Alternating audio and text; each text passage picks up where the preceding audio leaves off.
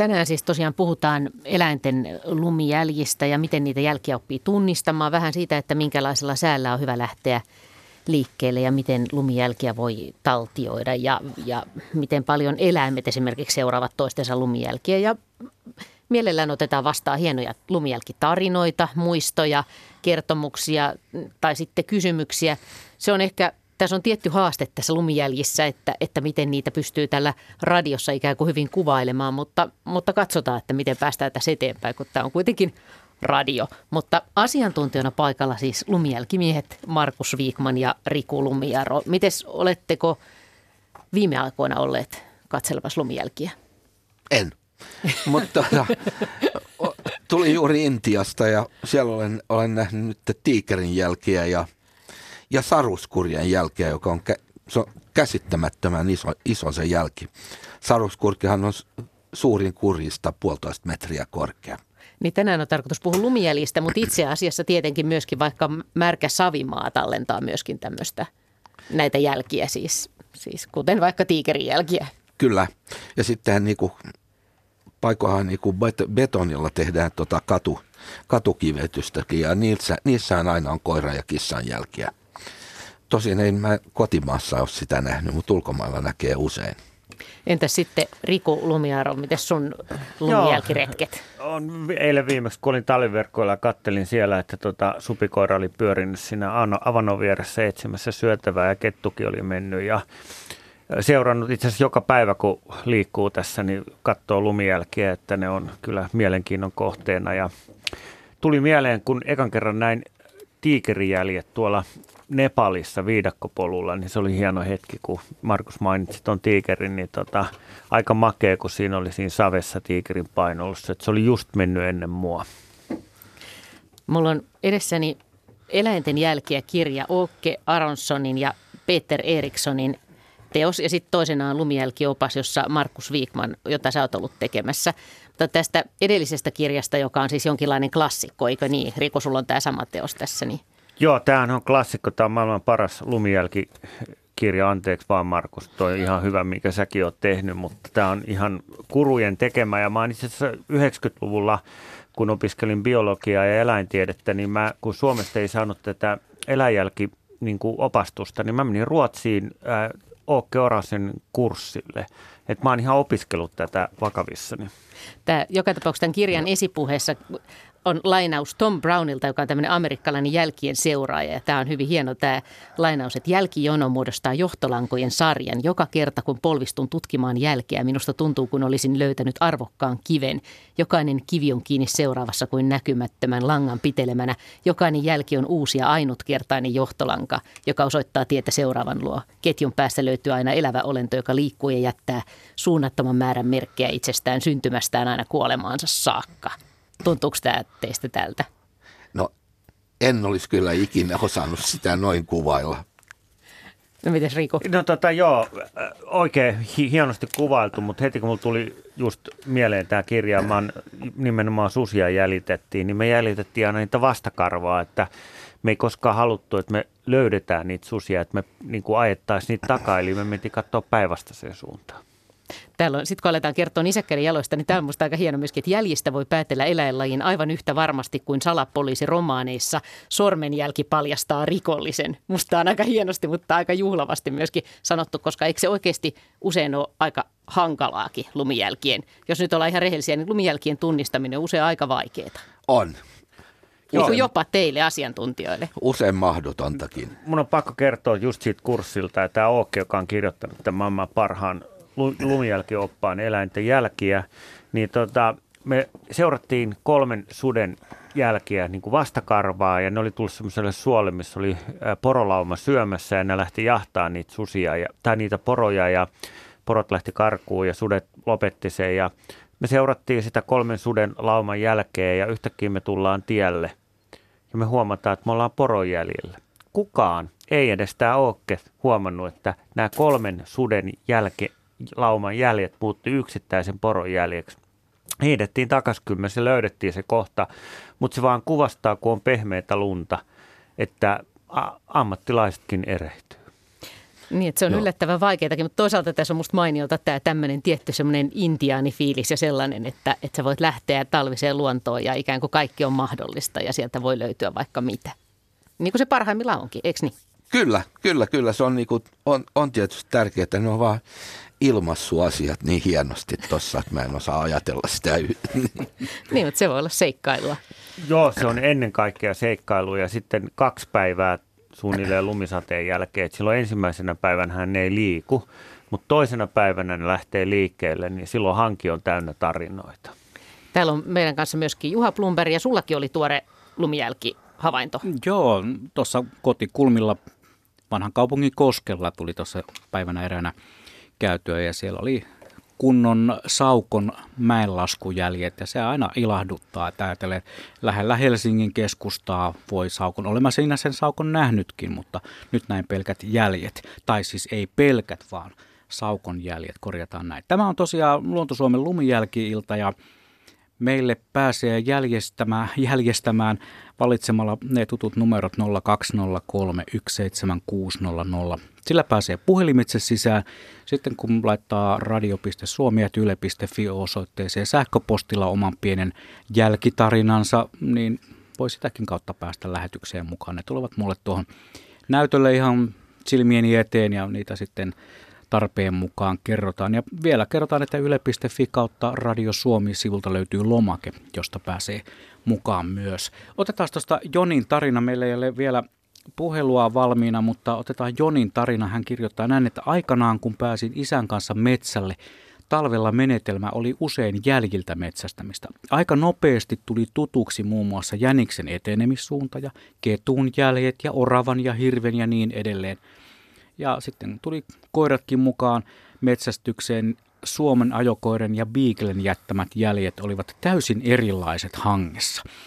Pystyykö meidän asiantuntijaryhmä studiossa määrittelemään koirarodun jälkien perusteella? En, en usko, että Beagle ja ajokoira erottuisi. En. Ja, ei, kyllä onhan Beagle lyhytjalkainen, että kyllä se jos on pakko, pakko, niin sen saattaisi kenties joskus tunnistaa. No. Painaama on erilainen. Miten no, riippuu? Se, no se riippuu, lu, siis lumijäljet on semmoinen juttu, että se riippuu aina siitä, että paljonko sitä hankea on, onko se pehmeä, onko siinä hankikantoa ja niin edelleen.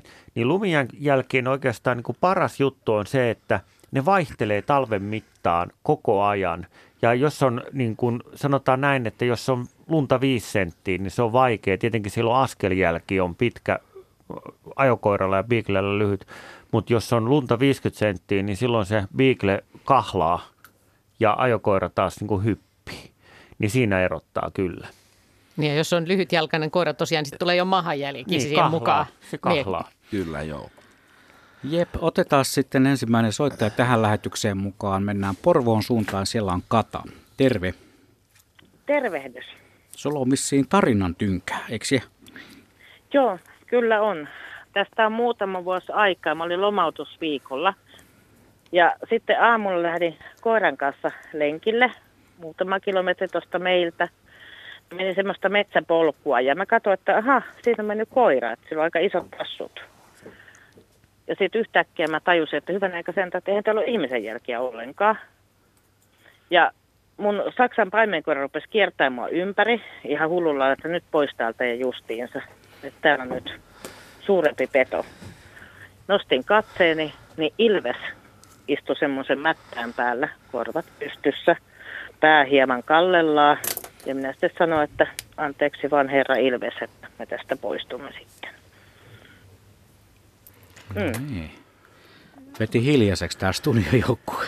Ne voi, mikä tarina, mikä niin. kohtaaminen, tuommoisen kun pääsisi ja, näkemään.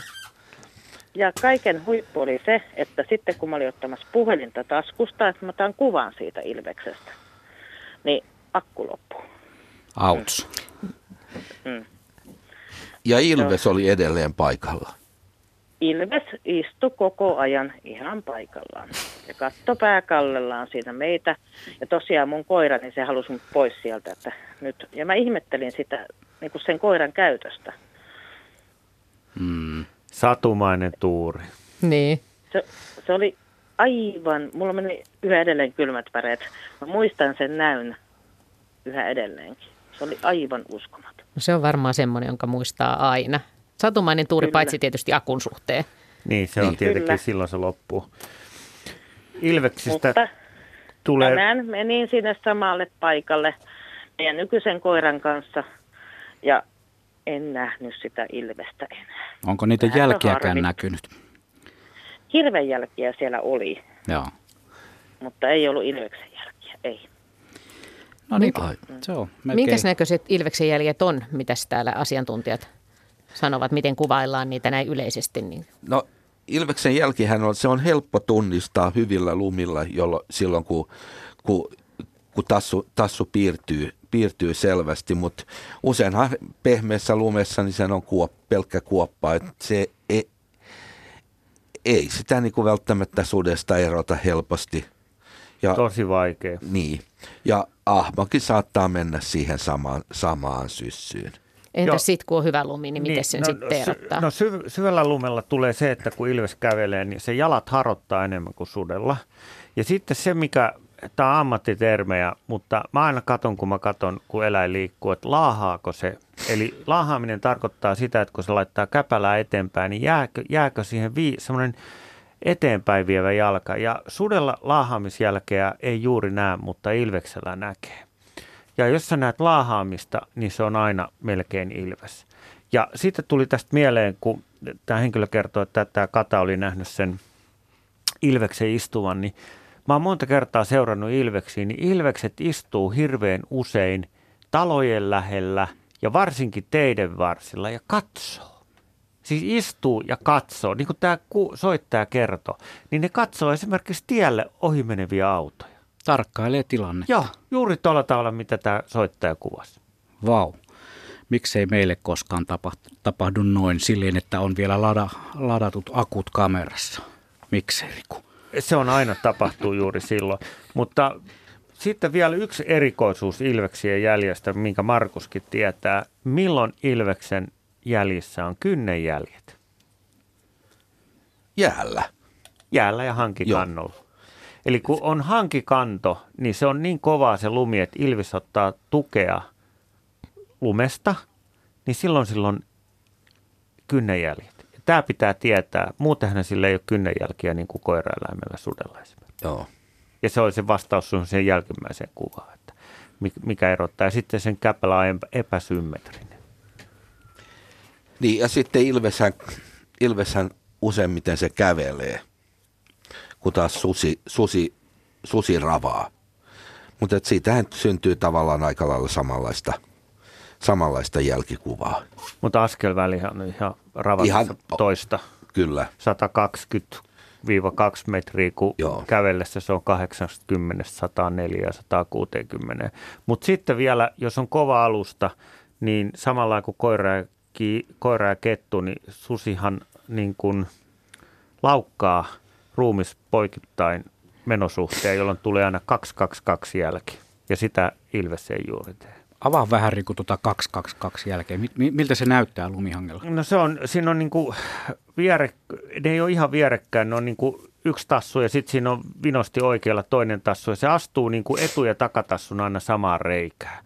Eli vasen etutassu ja vasen takatassu astuu samaan reikään ja vasen oikea etutassu ja siksi tulee nämä, niinku, no ja ne on vähän vinottain. Mi- minkä takia? Samaa Se- reikää. se, on, se askel vaan menee niin, ja sitä paitsi lumessa ne yleensä, ää, tota, kun on peh, upottava lumi, niin ne ää, säästää energiaa astumalla tassut samaan reikään. Sitten kun on kova alusta, niin silloin ne astuu niin kuin vierekkäin. Eli silloin tulee niin kuin ihan erilainen jälkikuvio. Voiko näitä Joo. eläimiä erottaa niin kuin hännästä? Siis no ei ilveksellä, ei tietenkään hännänjäljestä, mutta että voiko tota, että auttaako semmoinen, jos siellä näkyy? Näkyykö sudesta tai ketusta hännän jälkeen? Ei. Mielestäni ei. Ei näy. Ei näy. Eli se sojottaa jossakin siellä takana. Joo, ja saukostakin näkee harvemmin, Joo. vaikka luullaan, että näkee. Mutta paitsi silloin, kun se laskee mäkeä. Mm. Mutta Markuksella oli vielä täydennettävää tähän. Niin joo, tota, tämä kylkymyyry kulkeminen, niin sehän on koirille, koirille ihan tyypillistä. Ja se lähtökohtaisestihan se on, on, on kiinni siitä, että ne voi, voi etu- ja takajalkaa liikuttaa toisistaan riippumatta. Muutenhan ne joutuu aina katsomaan, että etujalka on otettu pois alta ennen kuin takajalkaa laitetaan, laitetaan maahan. Et sehän on, kaikki koirathan oikeastaan kulkee ihan mäyräkoirasta alkaen, vaikka se nyt, sen jalat nyt ei niin kuin samaan kohtaan ihan, ihan helposti osukaan. Mutta sitten jos on ihan tosi syvä hanki, niin sitten kaikki tällaiset, että miten ne eläimet yleensä kulkee, niin sitten ne ei tietenkään päde.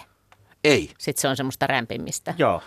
Ja Kyllä. silloin kuljetaan niin kuin nimenomaan laite, jälkin jälkeen, että takajalka laitetaan etujäljen jäljen päälle, että ei siinä ole, ei silloin niin kuin mitään turhaa energiaa käytetä. Joo, ja voi olla vaikka kymmenen suden lauma, niin sä et näe kuin yhden jälkeen. Jos sä et niin kuin seuraa pitkään, niin sä et tiedä, onko siitä mennyt kymmenen vai yksi sutta. Noin, se oli Kata Porvoosta, kun aiheutti tämän porina hetken täällä studiossa. Ihan hyvä homma. Meillä on seuraavana soittajana Martti Lapista. Terve Martti. Joo, terve Juha. Minulla on tämmöinen mielenkiintoinen kysymys, johon teidän ammatti-ihmiset voi vastata, että kun puhutaan suden, ketun, ilveksen ja määrätyissä olosuhteissa myös ahman lumijäljistä, miksi esimerkiksi susilaumassa, kun ne laukkovat porotokan ympärillä, jollakin sudella näkyy kynnen jälket lumessa, mutta muilla ei? Tiedättekö? Aika mikä, on se, mikä on se syy, että yhdellä eläimellä laumasta näkyy kynnenjäljet lumessa, mutta muilla ei samalla lumimäärällä samalla alueella? Enpä tiedä. Syvä hiljaisuus. Hmm. Ei ole ikinä siis, en ole koskaan törmännyt tuohon, on joko tai, joko monilla näkyy Joo. tai ei näy ollenkaan, mutta mä en ole koskaan törmännyt. Onko sulla joku vastaus siihen? Mulla on. Mulla no. on vastaus, selvä vastaus, se on totuudenmukainen, koska me täällä Lapissa porohommissa kun ollaan, niin se eläin, jolla näkyy kynnenjäljet, on pentuja odottava eläin. Se on naaras, joka odottaa pentuja, se on raskaampi ja se silti nostaa jalkojaan yhtä lailla kuin ne urokset ja muut eivät odottavat, niin siitä huolimatta sillä jää kynnen jäljet. Eli ne jalat ei luultavasti nouse niin herkästi, kun pennut ovat jo vatsassa kevät-talvella. Mihin Okei, todella hieno. Mihin aikaan näitä jälkiä olette nähnyt siitä? Se on, minä olen nähnyt niitä ihan tuosta helmikuulta asti. Yleensähän pennut syntyy keväällä näihin pälviin, mutta niissä on, ketuissa on myös semmoisia, jotka tekee jopa talvella tammikuulla pennut. Niin sen, ne näkyy selvästi, jos kiinnittää huomion tähän kysymykseen, niin kun hiihtää tai liikkuu eläinten jäljillä, niin jos siinä on yhdet kynnenjäljet ja siinä on pari-kolme rinnakkain mennyt, esimerkiksi joen ja järven jäällä ne liikkuvat usein jängillä soilla, lumella, niin yhdellä saattaa näkyä, se on, me olemme kuvanneet sen nimittäin joskus parikymmentä vuotta sitten Serkkuvujan kanssa, joka oli karhukaata ja alpo, niin kuvanneen, kun susi synnytti pentua kuusen alle. Ja me olimme juuri seuranneet niitä jälkeen, että miksi se yksi susi oli vetänyt kynsiä. Minä annan muillekin mielipiteille aikaa, mutta kysymys oli, tämä on tosiasia. Kiitoksia. Kiitoksia Martti. Tämä oli eh, selvästi vähän hämmennystäkin aiheuttava eh, havainto ja kysymys täällä studiossa. Mielenkiintoinen kyssäri. Ja näitä, vieläkö haluatte ottaa tähän kantaa? Rikuun sen näköinen ainakin, joo, siis että haluaisi palata syvemmältikin joo, tähän. Joo, siis tota, erittäin mielenkiintoinen juttu, enkä yhtään epäile soittajan havaintoja, että helmikuussa suden kiima ei ole vielä alkanut, totekin aina poikkeuksia on yleensä alkaa maaliskuussa, itse asiassa nyt on suden kiima alkamassa, mutta kun mennään myöhemmin, niin varmaan voi pitää paikkansa. Ja sitten sen mä oon havainnut, että jos on jotain, esimerkiksi kerran seurasin susilaumaa, siellä oli yhdellä loukkaantunut jalka, niin se jättää tämmöisiä. Mutta on mm. tosi mielenkiintoinen tarina ja tota täytyy kyllä miettiä aika syvällisesti. Mutta siis liittyykö tämä nyt siihen, että se on painavampi vai siihen, että kun on se vatsatiellä, niin ei pysty niinku nostamaan? Joo, se muuttaa liik- liikkumista. Se muuttaa sitä Joo, liikkumista. Koska niin se uroshan tavallaan. on se painavin. Silti Uros on silti painavin. On Joo. ylivoimaisesti, Joo. että jos se Nars painaa 35-45 kiloon keskimäärin, niin se uros painaa 45-55 keskimäärin. Niin, niin se on eli... 10 kiloa painavampi, mutta sen pitää liikkua siihen, että sillä se vatsa haittaa liikkumista. Mutta siksi tämä ajankohtava, että helmikuu ei musta tunnu, mutta jos puhuttaisiin huhtikuusta, tai vähän niin kuin Lapissahan on lunta mm. silloin vielä paljonkin, niin silloin kyllä kuulostaa uskottavalta. Joo, aika jännä havainto. Mutta toi on kyllä asia, josta ei ole Mä en ole ikinä kuullut en mäkään. Mutta siis on aina hyvä kuulla uusita. Joo. Ja jäljistä täytyy aina sanoa, että, että ää, jäljet, niin kuin mä sanoin, ne on niin erilaiset, samankin lajin ja samankin yksilön lajit on niin erilaisia riippuen siitä, mikä on lumitilanne, mikä on lumen koostumus ja niin edelleen. Ja mikä on vaikka kiireen aste. Nimenomaan. Mutta se voi sama ravi, että ketulla esimerkiksi, jos on kova alusta, niin ravin, se voi olla 80 senttiä, metrikin jopa, no ei sentään. Niin sitten kun on pehmeä lumi, niin se ravi tippuu 60-50 senttiä askelväli samalla yksilöllä. Niin, sinne joutuu sen kuorman vuoksi tavallaan, Tämä rasituksen vuoksi. Lum, niin, lumiupottaa. Niin, eilen kun mä olin verkoilla, niin oli lumiupottaa, niin mä kävelin lyhyttä askelta. No se on just menisin käyttää esimerkkinä, että Rikukin kun menee ravien, niin se niin. on kaksi metriä askeleen Ei sentään. Normaalisti ehkä 50. Mä oon jo teuraskamaa, kato. Mä oon yli 50 ja eikö 50 on jo No joo, ei puhuta ei, siitä. 02. Tän ikäiset äijät ei kävellä syvässä lumessa. Katselee vaan sieltä syvän lumen reunalta jälkiä. Tota, 020317600 on puhelinnumeromme ja radio.suomi.yle.fi sähköpostiosoitteeseen voi laittaa noita viestejä. Tai sitten sieltä yle.fi kautta Radio Suomi. Sivun kautta voi käydä lomakkeella postailemassa. Tuli mieleen tästä, kun on on tuota, puhuttu siitä, että miten tämä lumi narskuu kenkien alla ja miten esimerkiksi kun on kovempi pakkanen, niin se on kimeempi se narske, kun ne lumikiteiden yhteydet siellä katkeilee, niin tota, ää, tiedätte te, että, että tämmöisten petoeläinten, että et häiritseekö se lumennarske niiden kuun, kuulemista esimerkiksi, vai meneekö ne niin hiljaa, että siitä ei niinku kuulu mitään? Kyllä kai, sen, kyllä kai nekin jonkun verran täytyy narskua tietysti, mutta silloin kun täytyy mennä hiljaa, niin sitten mennään hiljaa tai ei mennä lainkaan. Et. Mm. Joo, siis tota, se taas tulee niin kuin, ää, mä oon niin seurannut susia, susi saattaa niin kuin yllättää nukkuvan poron niin, että se käy kurkkuun kiinni, että se poro ei edes herää.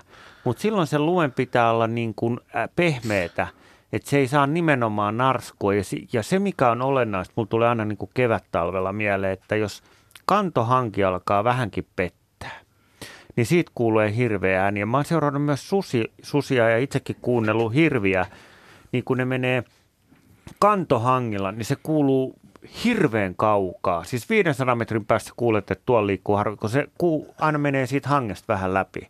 Ja silloin kun on semmoinen keli, että se kantohanki kantaa joko ahmaa tai sutta tai ilvestä, niin se pääsee ihan lähelle tätä saalista, että se voi jopa nukkuvan poron yllä. Mm. Ja sehän on se hanki vähän niin kuin sellainen rummun kalvo. Joo. Eli se soi myös. Mehän ei välttämättä kuulla enää tämän ikäiset ukot sitä, mutta, mutta ne eläimillä, niillä on tarkemmat Ja sitten semmoinen vielä lisäys, että sä näet sen eläimen jäljistä, että nyt se on havainnut sen saali ja nyt se alkaa lähteä, sä näet sen, sen liikkumisintesteetti muuttuu. Ja se on aika makea juttu. No entä vielä, meillä taitaa olla jo soittaja tuolla, mutta entäs sitten, voiko petoeläimet seuraako ne niin siis myös saaliseläinten jälkiä?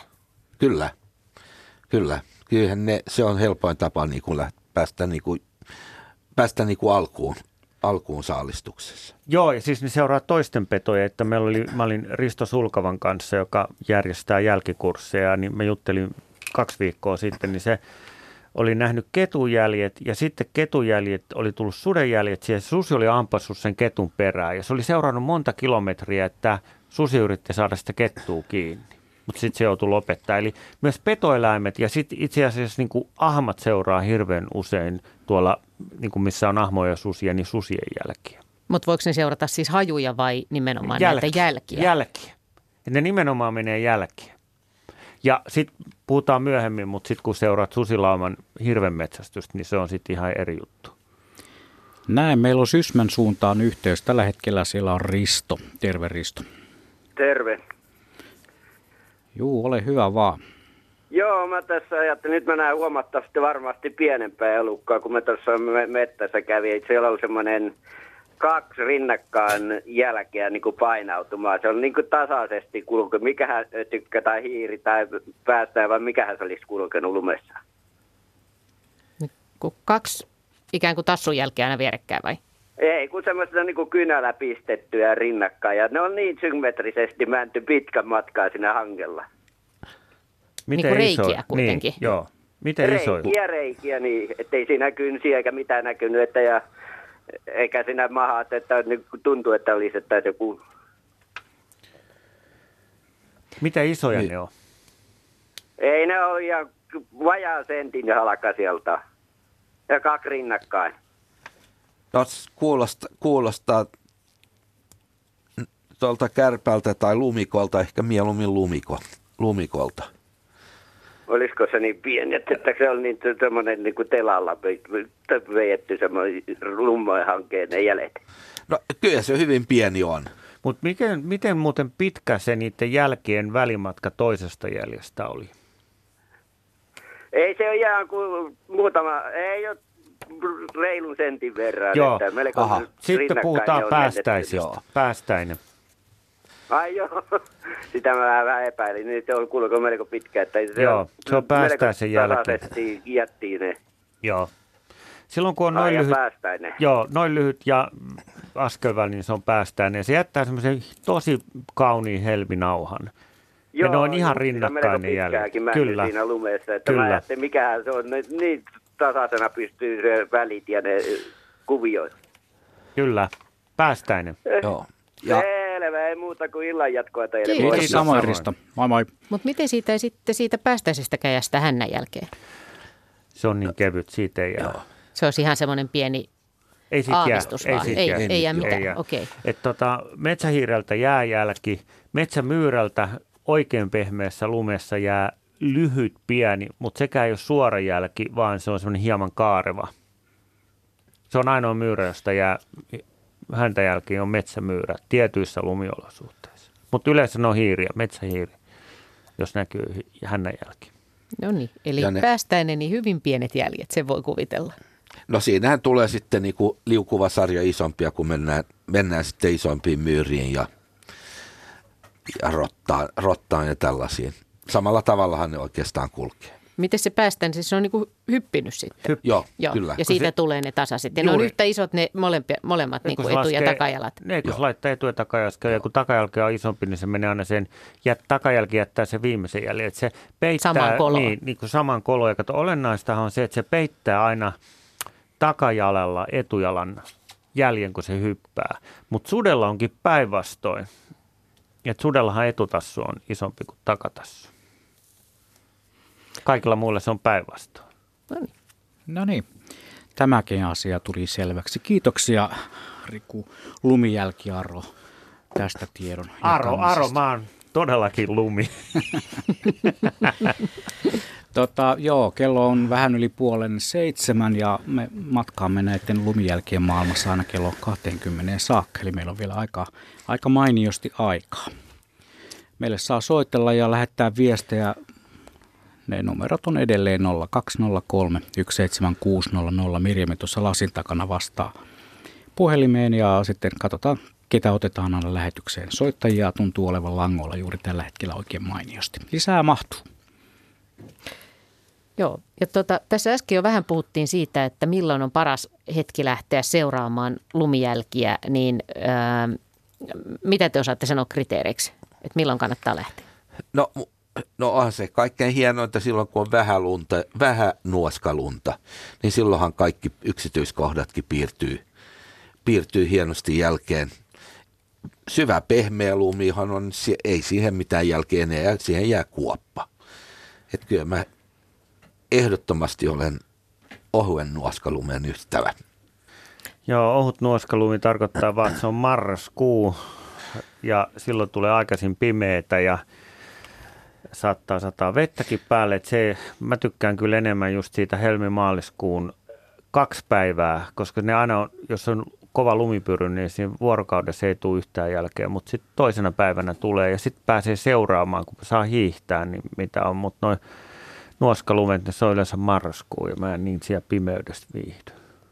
Niin kun sataa uusi lumi, niin sitten tota, mm, sit eläimet lähtee liikkeelle ja sit siitä voi päätellä myös, laskea sitä aikaa myöskin taaksepäin edellisestä lumisateesta, että Kyllä. mitä sen jälkeen on tapahtunut. Joo, ja ne ei mielellään heti lähde liikkeelle. Et Sen mä Niin kun sataa lunta, ne ei heti halua lähteä. Niin, että jos nyt illalla sataa lunta, niin seuraavana aamuna ei ole paljon jälkeä, vaikka se on loppunut illalla. Mutta sitten se, sen niin kuin seuraavan yön jälkeen niin on hirveästi jälkeä. Ja sä voit tuoreesta lumesta aina katsoa, mitä ne on tehnyt.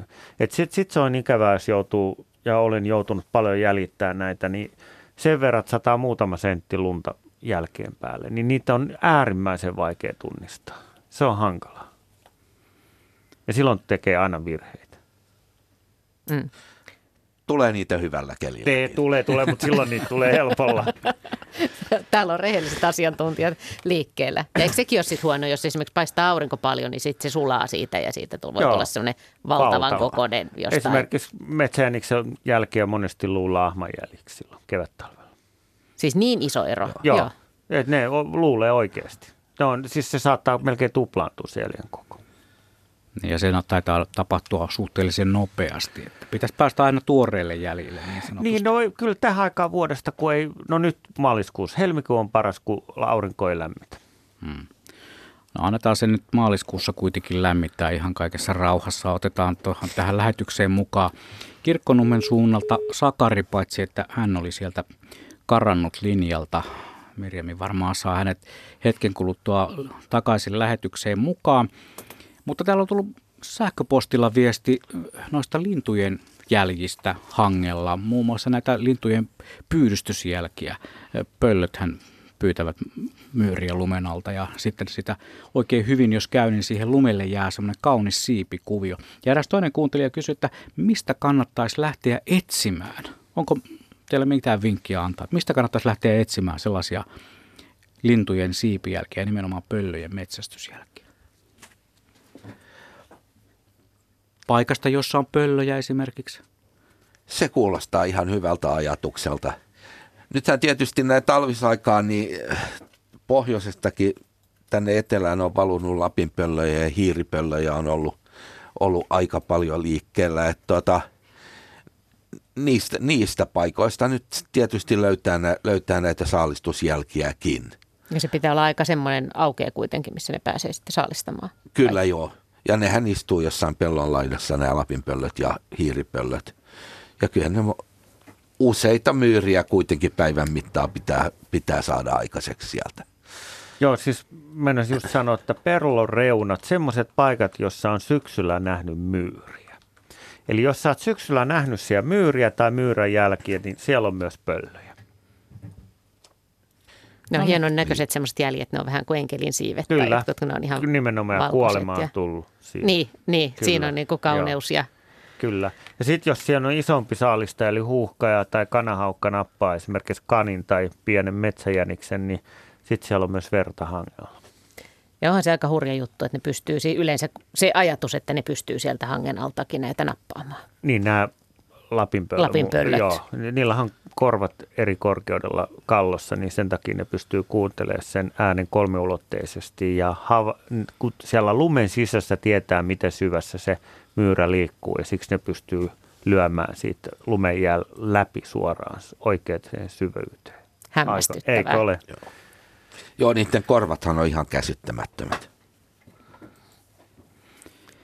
Joo, meille saa soittaa, laittaa viestejä, lumijälkiä, ilta on tässä menossa ja saa laittaa myös valokuvia radio.suomi.yle.fi. Me ei nyt radiossa näytetä niitä kuvia tänään, mutta eh, teemme jotain jälkitöitä sitten. Vaikka Joo, ja esimerkiksi- kertokaa koko, jäljen koko, koska valokuvasta on monesti vaikea päätellä koko, että koko koon kertominen auttaa paljon. Hei, on- otetaan lyhyesti muuten vinkit, että jos haluaa valokuvata, se nyt on varmaan kaikkein nopein tapa näiden jälkien tallentamiseen. Tietenkin voi myös piirtää, mutta mitä, mitä siinä pitää huomioida, kun haluaa valokuvata lumijälkiä?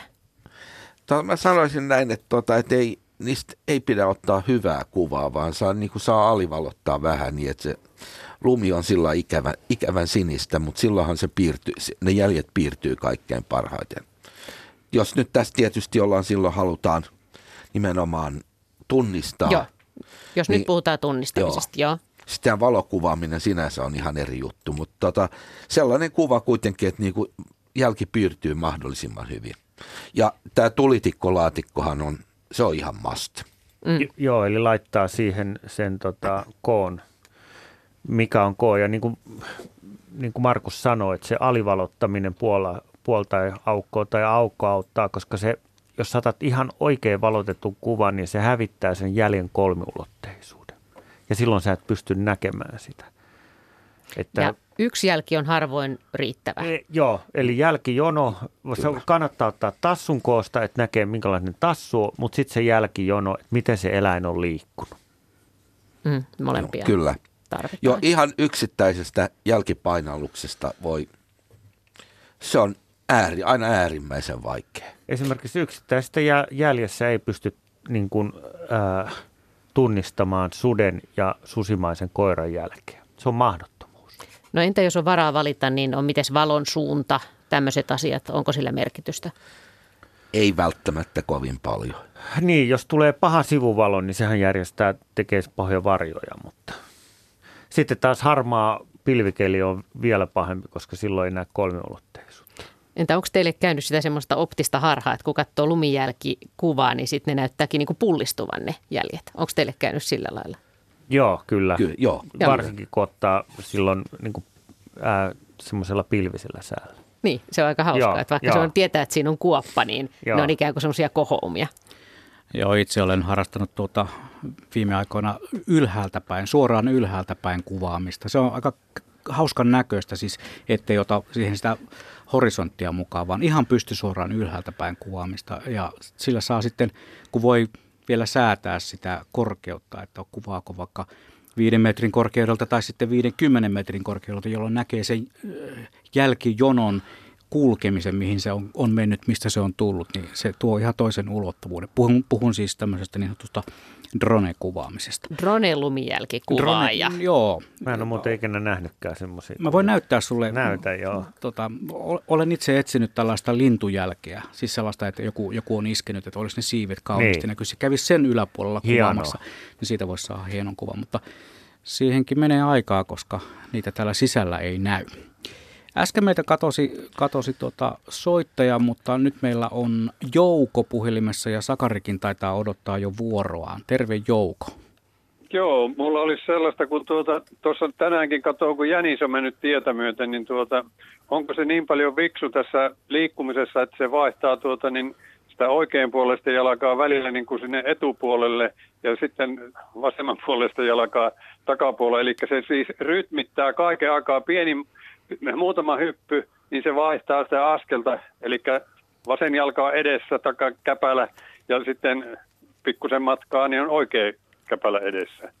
Ja tuota, tätä tapahtuu ihan, tuossakin joskus on ihan katsonut, niin kilometrin matkankin on jänis mennyt tietä myötä uudella lumella, niin sen pystyy ihan selvästi sanomaan, että nyt se vaihtoi taas jälkeen ja taas jälkeen, että onko se niin paljon viksu siinä, että ei se kuluta lonkkiaan sillä tavalla niin kuin epätasapainoon sitten. Miten? Joo, totahan näkee, näkee hirveän usein. Mä nyt en tiedä, että ehkä ei se nyt varsinaisesti lonkkien kuluttamiseen niinkään liity, mutta tota, et kyllä, se, kyllä ne aika usein rytmittää sen just niin, että ne vaihtaa, vaihtaa, vaihtaa askellajia. Joo.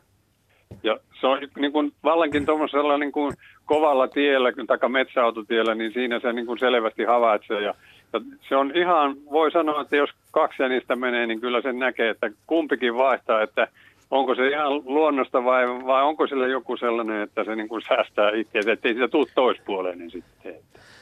Niin, vaikeaa sanoa, mutta aika usein, aika usein sitä havaitsee.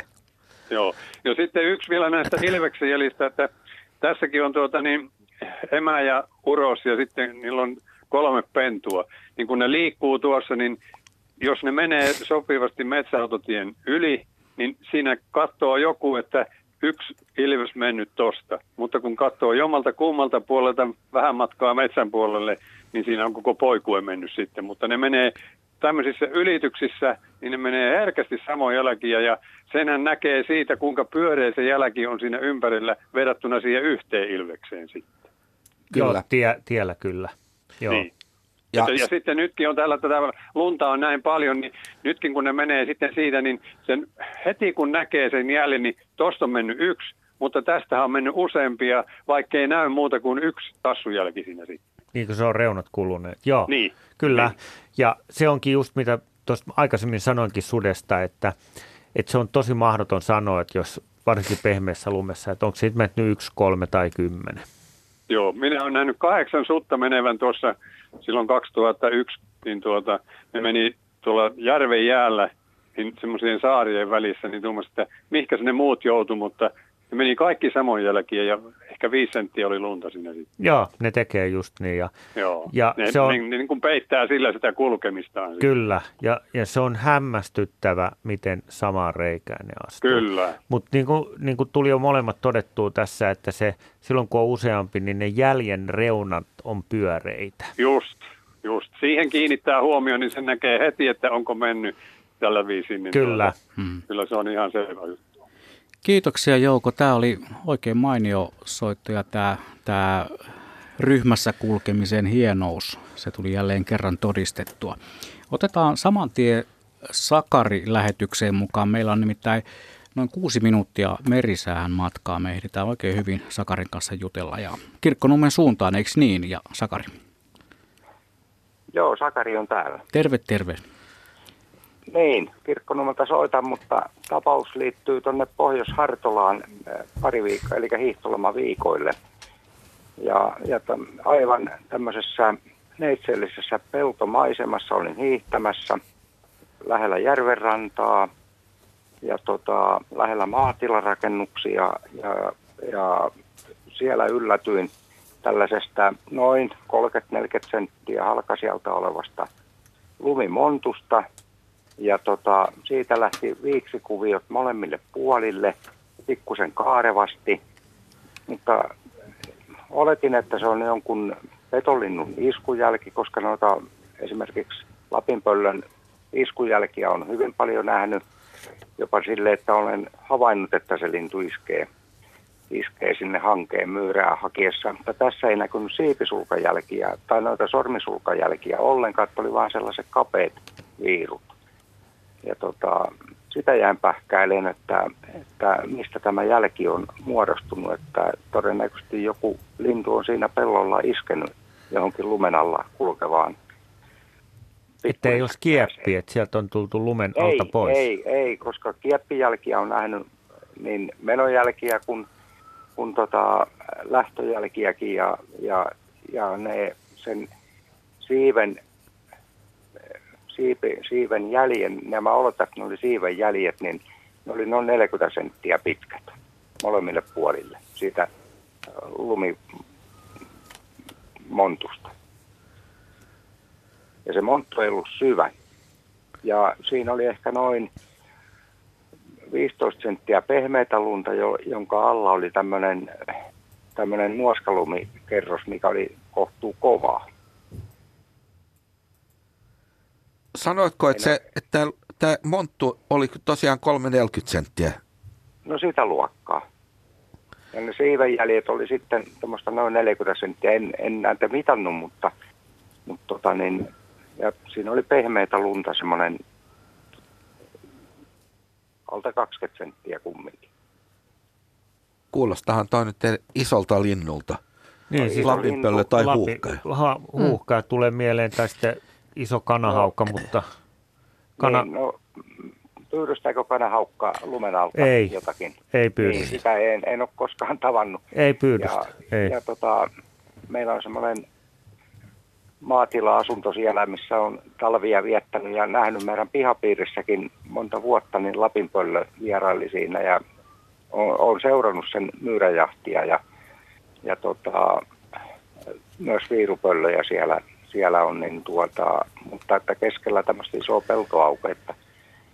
No, kyllähän Lapinpöllö metsästää mm. peltoaukeellakin ihan niin kuin meidän avoimella pihamaallakin, niin, mutta niistä jää aina sormisulkien jäljet kyllä. Tosin siinä voi riippua se, että onko se lumi pehmeitä vai jotain muuta. Että se täytyy niin kuin muistaa, että kun Joo. on tietyt, niin ei jää mitään muuta kuin semmoiset niin kuin viuskajäljet. Että se riippuu vähän Niin, no lumen tää- ko- Joo, no tää, tässä oli vaan semmoiset niin kuin hyvin kapeat muutaman sentin levyiset niin kuin tämmöiset viiksijuovat sen kuopan molemmin puolin. Pöllö tulee, se Lapin pöllö no, tai huuhkaja mieleen. Niin. No minun mielestä ne oli kumminkin Lapinpöllön jäljeksi ehkä vähän pienet, koska niitä mä oon siellä paljon nähnyt. Niin... Olisiko se se huuhkaja sitten? No sitä en tiedä, en, en tiedä. Kyllä niitä ääniä on kuullut huuhka, en ole koskaan siellä huuhkajaa nähnyt, mutta, mutta soidin ääntä on kyllä kuullut. Mutta ei no juuri niin. tällä alueella, missä, missä tämä jälki oli. Mutta hyvin paljon mahdollista, että se hakeutuu ravinnonhaussa. Joo, huuhkaathan käyttää nykyään peltomyyrää aika paljon ravinnokseen, kun noita joo, kaatopaikkoja joo. ei ole. Kyllä, niin, niin, että ei tuo maaseudulla varsinkaan, niin, niin tota, ei ole kaatopaikkoja lähellä. Joo. Ja pöllökantahan muutenkin on siellä nyt ihan, sanotaan romahtanut niin, että varpuspöllökään ei kuule ihan yksi ja kaksi kertaa silloin tällöin, mikä siellä on ollut aika vahva kanta, että ilmeisesti ravinto on aika vähissä ollut kaikilla pöllöillä, vaikka varpuspöllön ravinto on vähän toista luokkaa kuin isommilla pöllöillä. Niin. Kyllä, Aivan. näin on käynyt. Hmm. Joo, kiitoksia Sakari tästä soitosta ja meille pääsee mukaan lähetykseen tuossa merisäätietojen jälkeen. Ja sitten ennen kaikkea 19 uutisten ja urheiluradion jälkeen sitten meillä on melkein kokonainen tunti, 55 minuuttia vielä aikaa tarinoida lumen jäl- lumijäljistä.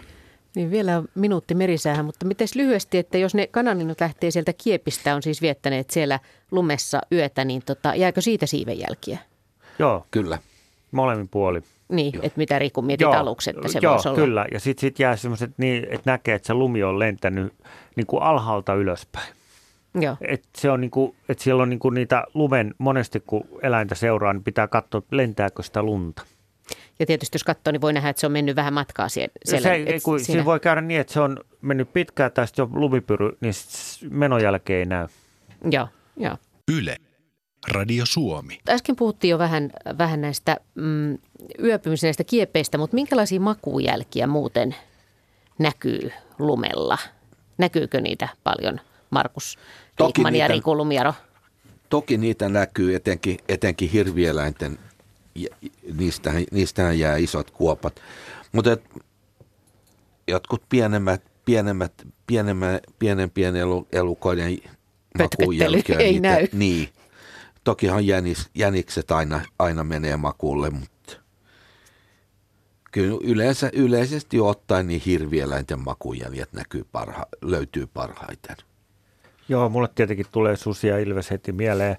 Sudessa on semmoinen jännä juttu, jos susia seuraa, niin ää, susi asettuu aina makuulle semmoiseen paikkaan, että se, on, ää, se näkee tulojäljilleen ja sitten se on maastoa korkeammassa kohdassa. Et jos ne menee makuulle jopa, ää, niin kun, ne saattaa maata vaikkapa hakkuaution keskellä, no, mutta silloin ne menee jonkun kiven tai jonkun nyppylän päälle, että ne näkee sen koko maaston.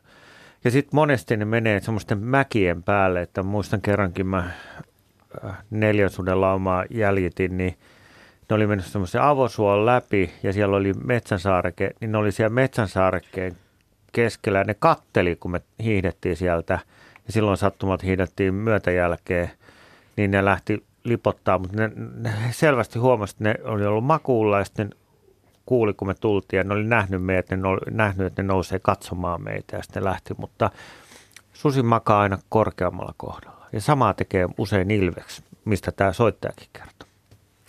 Meillä on vielä muutama minuutti aikaa ennen tosiaan näitä uutisia. Entäs sitten vielä tämä hankikanto, josta vähän jo puhuttiin. Eikö esimerkiksi ole niin, että metsäjänis pystyy niin kuin lisäämään sitä hankikantoa levittämällä niitä tassuja? Kyllä. No, koko, kaiken kaikkiaan metsäjän, metsäjäniksen tassut on sen kokoon nähden hirvittävän isot. Sitten se vielä levittää, levittää, levittää varpaitaan. Että sehän niin kuin itse asiassa on niin kuin metsäjäniksen ja rusakon jälkikin on hyvin helppo tunnistaa siitä, että, että rusakolla on, vaikka se on isompi ja painavampi eläin, niin sillä on paljon pienemmät jäljet. Eli metsäjänis on tavallaan paremmin sopeutunut talviseen luontoon. Kyllä, Joo, paksuun lumeen Kyllä. ainakin. Mä voin kertoa tauon jälkeen tarina metsäännestä ja sudesta, mutta sitten tulee mieleen ahma, jolla on myös niin kuin, ruumiin kokoon hänen valtavat tassut, kantaa lumessa ja varsinkin kun se liikkuu semmoista keinuvaa ravia ja sitten tulee metsäpeura, joka pystyy myös levittämään sorkkansa. Sillä on valtava jälki, sillä on melkein hirven kokoinen ja sitten on myös hirvi. Eli kaikki nämä pohjoiset sorkkaeläimet pystyy levittämään sorkkia, mutta sitten jos mennään kauriiseen, valkohäntäpeura, joka oikeasti kauris, metsäkauris, täpläkauris ja niin edelleen, ne ei pysty levittämään. Eli ne menee lumesta läpi ja siellä näkyy semmoinen terävä sorkanpainollus. Ja näillä on muutenkin, niillä on pienet, pienet sorkat. Et ei ne tykkää. Joo, eli siis kyllä näkee, mitkä lumesta. eläimet on, eli peurat, oikeat peurat on sopeutunut poro, metsäpeura, tunturipeura lumessa liikkumiseen ja samaten hirvi. Pitkät jalat. Näin. Täällä muuten eräs soittaja, joka ei halunnut lähetykseen tulla mukaan, kertoo, että on nähnyt yhdellä pienellä luontoretkellä noin 500 metriä kodista riekon, ilveksen, metsäkauriin ja saukon jäljet. Eli kannattaa lähteä kotoa noin 500 metrin päähän ainakin. Kyllä niitä jälkiä löytyy yllättävän mielikuvituksellistakin paikoista, siis siitä heti, siitä alueelta, muistattehan se asfaltin reunasta, joka alkaa se, se alue, se, se luonto. Sieltä niitä löytyy niitä jälkiä, kun menee vaan katselemaan näin kaupunkiluonnossa. Yle, Radio Suomi. Meillä on myöskin tullut tänne siis kuvia lumijäljistä ja katsotaan muutamia näistä nyt, mutta tässä on tietty vaikeus just tämä, että välttämättä ei ole tätä mittakaavaa ja sitten kun tuosta kuvasta yrittää sitä katsoa sitä jälkeen, niin se ei ihan helppoa ole, mutta tässä tauolla lumijälkimiehemme ovat tässä katselleet vähän näitä kuvia, joita on lähetetty etukäteen ja nyt tässä lähetyksen aikana. Ja näitä, näitäkin toki, eikö niin, äh, Juha Plumberg, että näitä saa lähettää ja näistä mahdollisesti jotain koostetta sitten tehdään tämän lähetyksen Yritetään jälkeen. tehdä lähetyksen jälkeen viimeistään huomenna sitten ikään kuin tämän jälkikuuntelun linkin kerran, niin tehdään niin. sellainen kooste, kuvallinen kooste tuonne vähintään Ylen meidän Radio Suomen Facebook-ryhmään. Sieltä sitten pääsee näihin kuviin käsiksi. Mutta sanokaas muutamia, onko siellä päästy yhteisymmärrykseen vai onko, Oletteko te hyvinkin erimielisiä esimerkiksi näistä jäljistä? Ei me erimielistä, ei, ei olla. Ja. Tässä on nyt tämmöinen lumijälki. Haluatko Lumis lukea tämän? Tämä on aika mielenkiintoinen tarina. Joo, tässä lukee näin, että joku otus oli raahannut rantapenkasta saaliin. Katsoin, katsoin ensin, että koiralla on ollut vain toinen suksi. Ketkäs kaverit on olleet asialla? Oli pakko käydä katsomassa, mistä jälki lähti. Rannassa oli pieni kuoppa, ympärillä mustia kautta harmaita karvoja. Saalis kenties piisami, saalista ja kettu ja ilveksiäkin on alueella. Näin Kaitsu laittoi meille tämän maagisen kuvan Alajärven suunnalta. Mitäs meidän raati sanoo? Ja kuvailkaa vähän, siinä näkyy tosiaan vähän semmoista suoraa viivaa, niin kuin olisi joku suksenlatu. Kyllä, ja to, sehän tosiaan niin kuin jälki on vasemmalla puolella on niin kuin sel, selkeä laahausjälki, että sitä on, siinä on tosiaan raahattu jotain. Ja noin yhtäkkiä tuntuu siltä, että ilves voisi olla niin kuin ihan hyvä, hyvä laji tälle.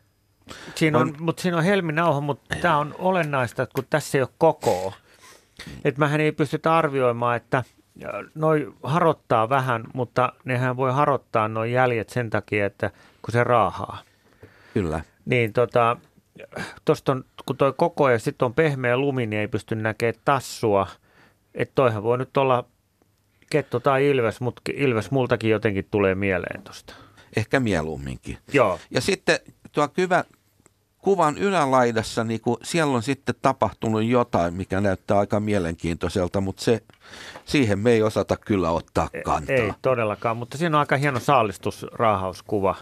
Sitten tässä on aika jännä Majavan jälkiotos. Miten tuota kuvailisi? Sulannut kylläkin. Joo.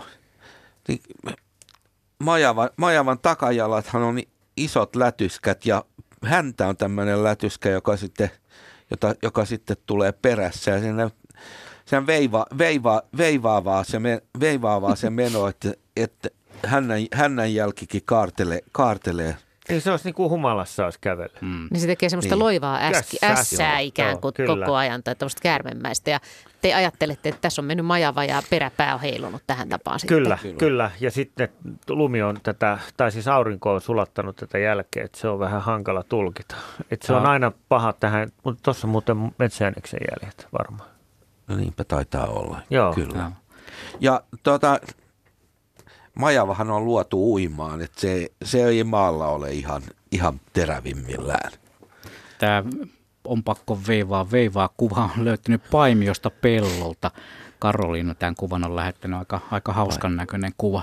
Onkohan Mutta- se joutunut lähteä? Mutta tuli mieleen Majavasta viime maaliskuussa, itse asiassa kuuka, vuosi sitten olin susia jäljittämässä ja nämä sudet ties, missä oli Majavan pesiä ja Majat, Majavat kävi niin kuin haapoja ja muuta siellä rannalla.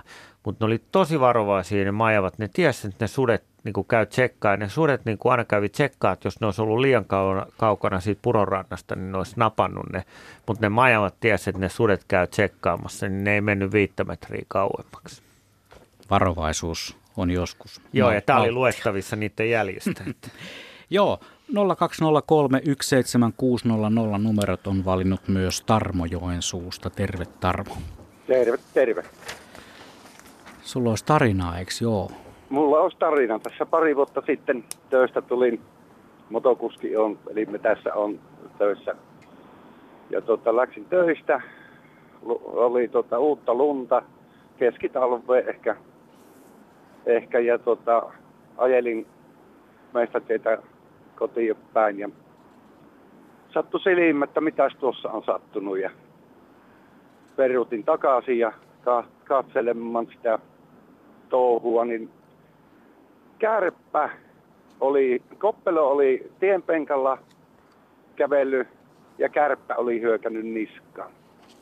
Ja puolnet sinne ojaan, tien ojaan ja siinä oli siiven ja siinä oli tannerrettu ja siinä oli jäänyt höyhentä. Ja tuota, sitten oli lentoon lähtöjäljet. Koppelo oli lähtenyt tiensuuntaisesti lentoon ja kärppä kyytti. Koska kärpän jälkiä ei lähtenyt, minä tota, kiersin vielä ympäri sen ja ei missään. Ja se on ainut mahdollista, että kärppä oli roikkunut koppelossa kiinni. Okei. Ää, selvisikö, mitä lopussa kävi? En, ja se harmittaa edelleen minua, että minä en lähtenyt, olisi voinut vaikka kuin ison lenkin kierrellyt, että oliko kärppä tippunut kyistä vai oliko koppelolle käynyt huonosti, mutta tota, jotenkin tuntui niin uskomattomalta, että kärppä, jos se olisikin näätä ollut, niin se on ihan normaalia. Näädellehän koppelo ei ole mikään iso, iso saalis edes, mutta tota, kärppä. Tuota, nythän on sellainen juttu, että lö, näkyy, että on nähnyt niinku useitakin hyvin vanhoja piirroskuvia siitä, että, mm. että kärppä on käynyt ison metsäkanalinnun linnun kimppuun Mm. ja tosiaan lähtenyt lentoon. Mutta tuota, siitä on kyllä hirvittävän pitkä aika. Ja ei kai se nyt, kyllä kai tällaista voi tapahtua, että kyllähän No pakko se on uskoa, Niin. en minäkään, jos joku olisi mulle kertonut, että kärppä. Kuitenkin koko ero on melkoinen, niin tota, Kyllä. Mutta, mutta pakko se on omia silmiä uskoa. Joo, Ja kyllä itse ikäni asiassa- on metästänyt ja varmasti jälkihavainto oli ihan, ja tota, koppelon tunnistin jo jäljistä ja höyhenistä, aivan vuoden varmaan on tämä lajitunnistus on kohdalla, mutta tota, Joo. on se vaan aika uskomaton. Ihan varmasti on, koska mä oon nähnyt kuvasarjan, että kärppä on käynyt äh, vihertikan niskaa ja lähtenyt. Siitä on kuvasarja, miten se tota, roikkuu sen vihertikan niskassa ja se lentää. Lopuksi se sai puret, Niin, niin. purat, purettua sen hengiltä. Mutta mäkin tiedän tarinoita, että kärppä voi tehdä, mutta mua olisi kiinnostanut se, että mitä siinä lopussa kävi. No niin, olisi minuakin. Kyllä tota harmittaa edelleenkin, tota, että ei tullut selviteltyä Ja sitä. kärppä on niin kova peto, että se pystyy tappaa myös kaniini, joka on niin kuin sitä monta monta kertaa isompi. Että tämä, on, tämä sun havainto on ihan oikea. Mm, no on varmasti niin. Kyllä. Hyvä havis. Joo, kyllä. Kiitoksia Tarmo Kiitos, soitosta. kiitos. No niin, Joo, hei. hei, hei. Hei hei, no tämä oli kyllä ihan uskomaton tarina. Jos se lentää aika korkealle, niin sillä voi käydä huonosti sen kärpällekin kuitenkin.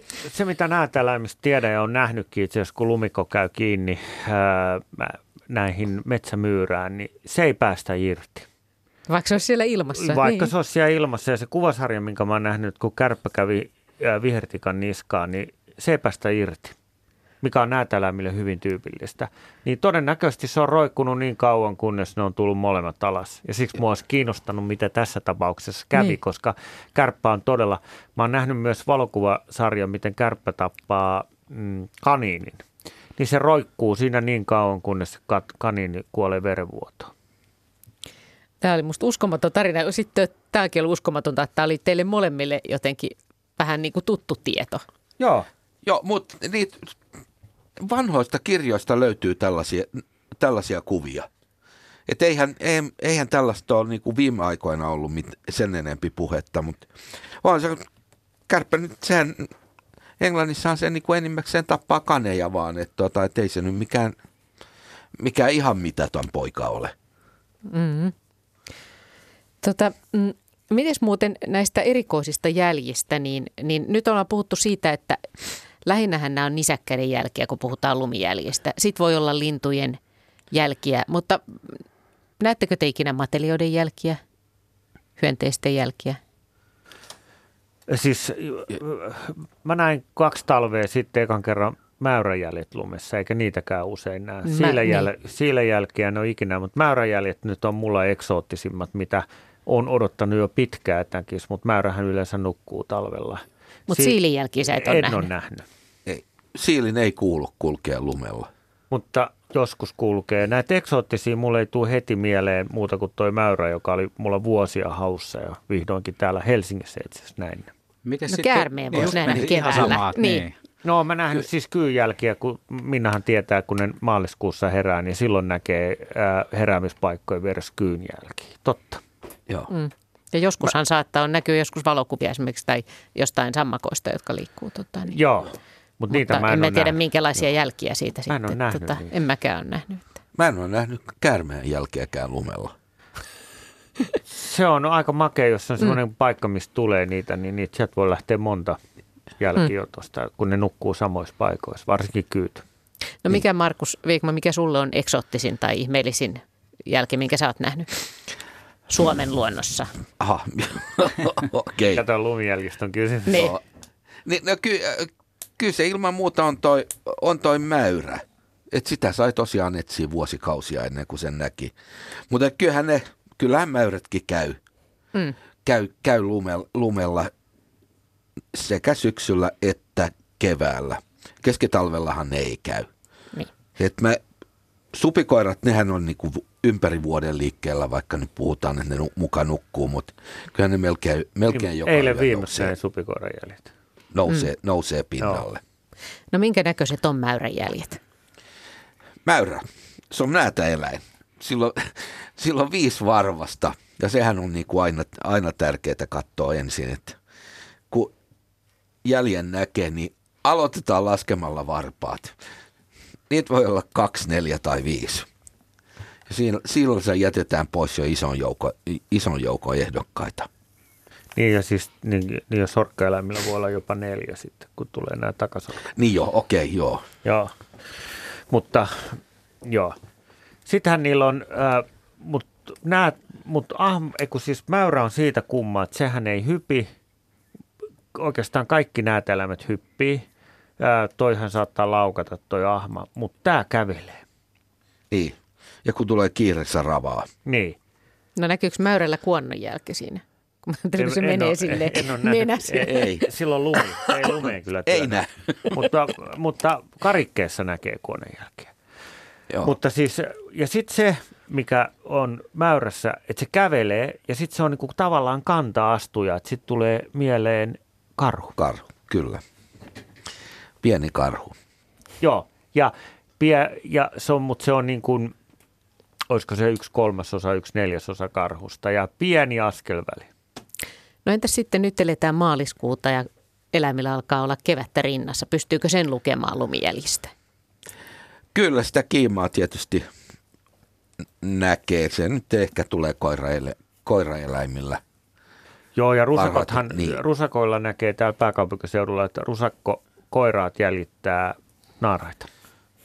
Sen näkee nyt. Itse asiassa tänä vuonna nyt, kun lunta näin paljon, niin voi seurata sitä, että naaras on mennyt ja uros kattoo jälkiä pitkin menee perässä.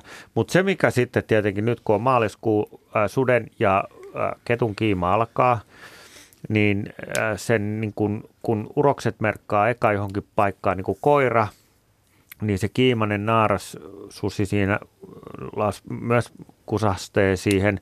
Mutta jos tähän maaliskuussa alkaa näkee verta siinä kusessa, niin silloin se tarkoittaa, että se on tullut kiimaa. Et nyt on hyvä aika nähdä kevättä. Näin me otetaan seuraava soittaja ihan kotvan kuluttua mukaan lähetykseen. Katti on laittanut meille viesti, että paras lumijälkihavainto, minkä olen havainnut, on Ilveksen jäljet pihassa. Odotan innolla ensimmäisiä sudenjälkiä, kun viimein on tänne ruotsinkieliselle Pohjanmaalle saatu muutama susilauma. Näin siis Katti viesteilee, mutta me otamme nyt Hämeenkyröön puhelun ö, linjan päässä on Pyry. Terve. Terve, terve. Hämeenkyröstä iltaa, lumijälki-iltaa täällä. No niin, ole hyvä. Joo, kiitoksia. Tapahtui ihan silmien edessä tuossa ikkunassa pari vuotta sitten näihin aikoin. Maaliskuussa aamulla, niin katselin, että mikä valkoinen vipeltää lujaa tuossa valkoinen viiva hankella. Ja no, sehän oli lumikko ja edes takaisin meni samaa reittiä audas tietä siinä, siinä seinustalle, seinustalle ja sitten huomasi, että mikä siellä sätkii tötsä pystyssä, musta, musta tötsä siellä hankessa. Niin siellä oli myyrä, myyrä varmaan, minkä se oli tuonut sieltä kauempaa ja se nakkasi sitä keskeltä kiinni, keskeltä kiinni ja toi tuohon seinustalle. Enkä nähnyt sitä, sitten sitä myyrää sen paremmin, mutta katselin niitä jälkiä sinne, kun se oli se pyöreä reikä ja mistä se oli tuonut sen siihen, niin siinä oli sellainen hauska kolmio, kolmio kuvio, jälkikuvio ja sitten piti ottaa vanha filmikamera ja mennä ikuistaan sitä ku, jälkikuvioa ennen kuin aurinko nousee, kun on semmoinen hämärän, hämärän nukko. Että. Ja sillä, väli, sillä hetkellä, kun mä siinä olin, touhusin, touhusin niin noin, se lumikko sitten katteli siinä parin metrin päässä kuikki, että kuikki ja sitten kuikki vielä kauempaa sieltä ja se oli vienyt myydän jemmaan piiloon. Että. Tällainen. Hieno tarina. Niin. Joo. No Mi- niin, terve Minna. Terve, terve. Minkälaiset ne Joo. lumikon jäljet oikein on? No lumikon jäljet, nehän on tämmöinen pari, jälki, pari jälkiä, että siinä on, niinku, on kak, vierekkäin kaksi, kaksi, kaksi pientä jälkeä, ja ne on tosi pieniä, ihan, va, ihan vaan sentin, sentin mittaisia. Tuo lumikon liikkumis, liikkumistapahan sehän on loikkaa, eli hyppelyähän, hyppelyksi sitä sanotaan pienellä elukalla. Ja tyypillistä lumikolla on vielä se, että tota, jos on, lumi on vähänkin pehmeätä, niin, se, niin sillä tulee niinku lyhkänen ja pitempi hyppyväline. Joka toinen on lyhyt, joka toinen pitkä. Et siitä, siitä se nyt usein on helpostikin tunnistettavissa. Ja kyllähän niin kuin lumikon suussa tällainen iso myyrä, niin sehän on, no sehän on oikeastaan lumikkoa isompikin. Et kyllä se melkoinen, melkoinen vipeltäjä, vipeltäjä on. Ja siitäkin helposti sitten jää, voi jäädä jälkeen. Juhlahaus jälkeen, kyllä. Joo, hieno tarina ja toi on tosi kiva nähdä, kun lumikko li- liikkuu hangen pinnalla, niin lumikkohan liikkuu paljon niin kuin epäennustettavammin kuin kärppää. Et lumikko on semmoinen, että sinne tänne tonne pysähtyy hirveä vauhti päällä. Ja lumikolla on se, mitä tämä soittaja hirveän hyvin kertoo, että tota, se liikkuu aika paljon lumen alla siellä myyrien käytävissä ja sen takia lumikon häntä on valkoinen ja lyhyt, kun taas kärpällä on musta hännänpää ja pi, tota, mus pitkä, koska tota, näitä kumpaakin huonoina myyrävuosina, niin kuin nyt on, niin nämä pöllöt, joista on puhuttu, lapinpöllö, huuhka ja viirupöllö saalistaa. Ja kärppä joutuu ko- suuren kokonsa tai suuremman kokonsa puolesta liikkuu enemmän hangan päällä ja sen takia se jo hämää tällä mustalla hännänkärjellä näitä saalistajia, toisin kuin lumikko, joka on siellä lumen alla. Ai se on hämäys. Joo. Oh.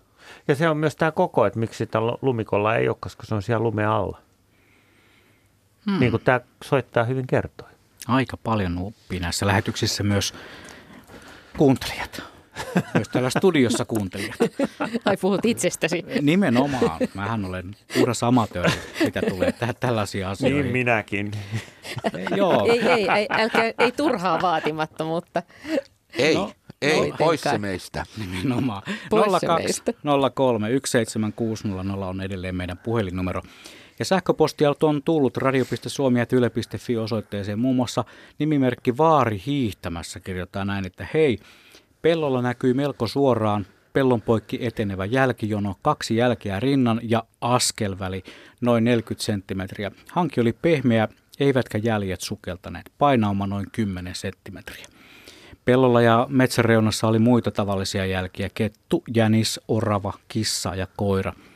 Lumikon tai kärpän jälkiä on myös joskus näkynyt. Nyt nähdyt jäljet olivat viime mainittuja vahvemmat. Mihin tämä viittaisi sitten? Vaari on ollut hiihtämässä ja nähnyt jälkiä. Kyllä. Minkkihilleri. Ellei peräti saukko.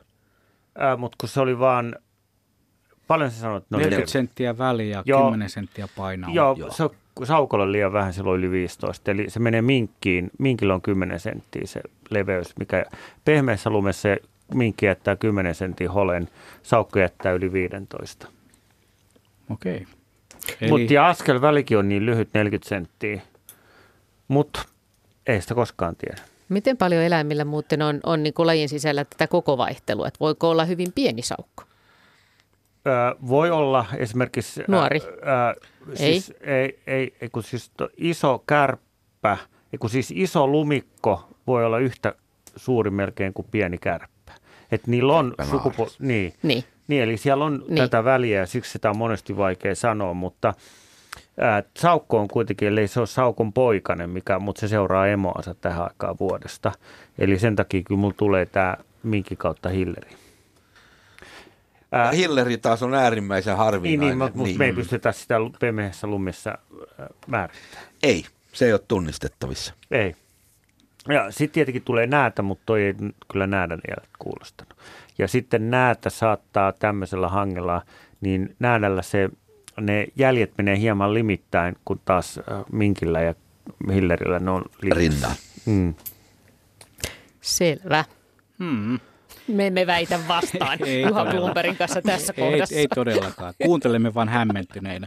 Radio.suomi.yle.fi sähköpostiosoitteeseen tulee tulee viestejä oikein, oikein mainiosti. Lähettäkää lisää. Joo, ja hei näitä tarinoita, se mitä mä haluaisin kertoa tästä, se Joo, mihin lopetettiin. Niin se kesken. Joo, Joo. tämä lumella liikkuminen ja miten on sopeutunut. Metsäjänissä niin kuin puhuttiin, että se sanotaan, että sillä on lumikenkä ja lumi kantaa sitä. Ja Mä kerran Kuhmossa seurasin kolmen suden laumaa ja sitten mä näin nyt niistä susien jäljet, ne alkoi käymään levet, levottomaksi, että nyt niillä on joku saalis kiikarissa. Me tultiin semmoiseen, tota, missä oli suolue pohjalla ja siinä oli määrinteen, aha, siellä on metsäjänis, koska siinä oli haapaa ja kaikkea ja siellä oli metsäjänis. Nämä kolme sutta otti vauhdin, se oli ollut syömässä siellä kuorta se tota, jänis, nämä tulee vauhilla sitä rinnettä alas ja yksi koukkaa niin kuin oikealla. Mutta kun tämä metsä, hanki kantaa metsäjänistä, niin se pystyy aina tekemään käännöksen ja raskas susi meni ohi. Ja vaikka ne sai sen keskelle sen metsäjäniksen, niin joka käännöksessä näki, että sudet jäi jarruttaa ja metsäjänis niin kuin kääntyy. Ja se teki niistä pilkkaalta aika yksikö. Ja tämän sä pystyt lukemaan niistä jäljistä. jäljistä. Että nyt näkee, että susi jarruttaa täysin ja metsäjänis kaatu, kääntää ja susi menee niin kuin 10 metriä eteenpäin, koska alamäki ja metsäjänis kääntyy. Jos tulee toinen susi rinnalta, joka hyökkää ja taas väistö ja se yksi oli kiertänyt sille toiselle puolelle, niin sama juttu. Ja siinä näkyy tämä ero, että mikä on niin kuin metsäjäniksen niin kuin juttu, että se on sopeutunut lumeen, se saa siinä pehmeässäkin se lumessa näille isoille tassuille kantoalaa, susi ei saa. Mutta sitten kun me tullaan kaniiniin, mutta kaniinin jälkijuttuja ei löydy mistään, koska aikaisemmin ei ollut lunta ja kaniineja, mutta kun mä oon katsonut, niin kani ei pysty lumessa väistämään esimerkiksi kanahauhkaa ja huuhkajaa. Eli se ei pysty tekemään sitä sivuttaista hyppyä, toisin kuin metsäjänis. Sen takia se on lumen lapsi. Okei, mm. eli se jää siihen paikalleen sitten Joo, se kani. tulee, kun tulee huuhkajan tai kanahaukan ruokaa, mitä on monesti nähnyt täällä tapahtua. ei pysty väistämään lumessa. Ja sitten sillä on lyhyet jalat vielä. Niin, eteen. sekin vielä, mutta siis metsäjäni, jos on loista, se on lumelapsi. Hmm. Niin se tarina päättyi niin, että metsäjänis ja, Ja, jäljet jatkoi siitä se, joo, sitten. ja, Ja, sudet vähän aikaa siinä pyöri harmissaan ja sitten ne jatko hirveän perään. Hmm. Jäi lounas saamatta. Ja noista kaneista sen verran, että kyllä kanien jäljet on tosi harvinaisia tällä hetkellä, mutta ehkä se kanta pikkuhiljaa joidenkin iloksi toisten harmiksi. Joo, mun sitten- iloksi, mulla on pihalla yksi kani, vaikka mulla on puutarha, niin I love it. Joo. Hei, mutta me jatkamme lähetystä ottamalla mukaan Inarista Oivan. Terve. Tervehdys, terve. Joo, tuota, lumijälkiä ja, ja minä olin Kaltoaivin erämaassa siellä joskus siihen aikaan, kun niitä oli vielä paljon niitä valkoisia lintuja. Niiden perässä liikuin siellä ja, ja tuota, kohtasin sitten semmoisen semmoisen temmelyskentän. Oikein, oikein tota, siinä oli kovasti temmelletty. Siinä oli karvaa kovasti. Minä, että siinä on poroa tapettu. Ajattelin ensiksi, mutta aloin sitten tutkimaan niitä jälkiä ja tutkimaan niitä karvoja, niin minä, että ei, ei tässä no ole porosta kyse. Ja, ja tuota, tutkin tarkemmin. Nehän oli Ilveksen jälkiä. Mutta kyllä, kyllä vaan Ilveksen kyllekin oli siinä vetäneet pitkin hangenpiltaa, kun siinä oli, oli kovasti temmelletty ja oli, äh, oli tota, laahausjälkiä ja, ja verta. Ja niitä, niitä oli kaksi kappaletta. Ne oli, ne oli tullut vähän toinen niin kuin sivusuunnasta. Toinen oli tullut idästä ja toinen niin kuin etelän suunnasta siinä. Että en tiedä, olivatko olleet sitten aivan, olivatko vieraita vai, vai mitä ja toisilleen siihen saakka. Mutta joka tapauksessa minä tykkäsin, että nämä oli semmoisia hääkisailuja, koska se oli maaliskuun loppua. Että tämmöistä. Jaha. Onpa hieno havainto. Tota, kun siinä oli sanottu, että oli verta hangella. Oli verta hangella. Siinä voi olla myös se mahdollisuus, että tota, tohon aikaan, niin kun kaksi koirasta Ilvesurosta Niin. kohtaa, niin siinä tulee kova matsi. Ja mä oon kans kerran nähnyt semmoisen paikan, missä Jaa. ilvekset on tapellut, niin urosilvekset ottaa tosi rajusti yhteen. Ja siinä on niin temmellyskenttä ja siinä on karvoja ja verta. Joo, tämä oli semmoinen, sanotaan noin ainakin 34 teltta se, missä nämä oli temmeltäneet. Ja, Joo, tulee mieleen, että nyt on kaksi urosilvestä. Mä oon kerran Niin. päässyt näkemään samanlaisen paikan. Silloin Ai on jaa. karvaa ja verta, molempia. joo, kyllä. Ja se on Kyllä. ankara, an, siinä on niin silloin temmelletty silloin. Että siinä, Kyllä. Joo, kaksi urosilvestä, hieno havis. Kaksi urosilvestä todennäköisesti kohdannut ja siinä on sitten katsottu, että kenen reviirillä ollaan. Minä olin niin innokas siinä, siinä tota, kun oli niin kevät talvia, niin minä heti, että mitä tässä on tehty. Niin, heti ratkaisin sen liian nopeasti, mutta sitten kun minä tulin siltä kylänpintaa ja kotona katoin sitä netistä, niin siinä sanottiin sitten, ei mulla minä ollut siitäkään aiemmin tiennyt, kuinka lyhyt kyllä on kantoaika tällä emolla. Se on, se on todella lyhyt. Mutta, mutta kyllä minä uskon, että ne saattoi olla uroksiakin nämä. Joo, näin kuule. Mä oon itse asiassa Ruotsissa just päässyt tämänkin näkemään, en Suomessa. On ollut Hienoa. siellä Tosi hieno havainto. Joo, todella Joo. hieno. Kiitoksia Oivavaa soitosta ja edelleenhän meille vielä pystyy soittamaan lähetykseen. 27 minuuttia melkein on matkaa kello kahdeksan aikamerkkiin. Loistavia tarinoita, niitä voi tosiaan lähettää lisää, mutta tota, jos kerrataan ihan lyhyesti, että jos nyt haluaisi aloittaa ihan alusta lumijälkien seuraamisen, niin mitä mihin kannattaa mennä, mitä asioita kannattaa katsoa, mitä kaikkea niistä voi, tässä on jo tullutkin sitä, mutta niistä voi lukea siis, mitä, ensin mistä sen tietää, mihin suuntaan se eläin on mennyt. Ei monesti tiedäkään. Ei. Tämä on, Tämä on lohduttava Niin. avaus. Niin. Mutta usein, usein on mennyt eteenpäin. Usein on mennyt Joo. eteenpäin. Mutta se on tämmöinen hankikantti, kun nyt kun on, alkaa, jos nyt tulee sataa lunta ja näin, niin pehmeät lunta. Sä et edes tiedä mihin. Sun, sun täytyy katsoa, minne päin jalan siitä kuopasta lumi on irronnut, niin sinne suuntaan se on mennyt. Kun se nostaa jalkaa, niin siitä reunasta lentää lunta sinne kulkusuuntaan. Muuten sitä ei edes näe, minne suuntaan se eläin on mennyt. Mutta lyhyt vastaus on se, että ää, niin kuin Minna tiedät, niin lintujen äänien oppiminen on äärimmäisen vaikeaa. Tosin tänä päivänä se on helpompaa, kun on kaikki kasetit ja vehkeet, millä opetellaan. Mutta tämä on vielä vaikeampaa.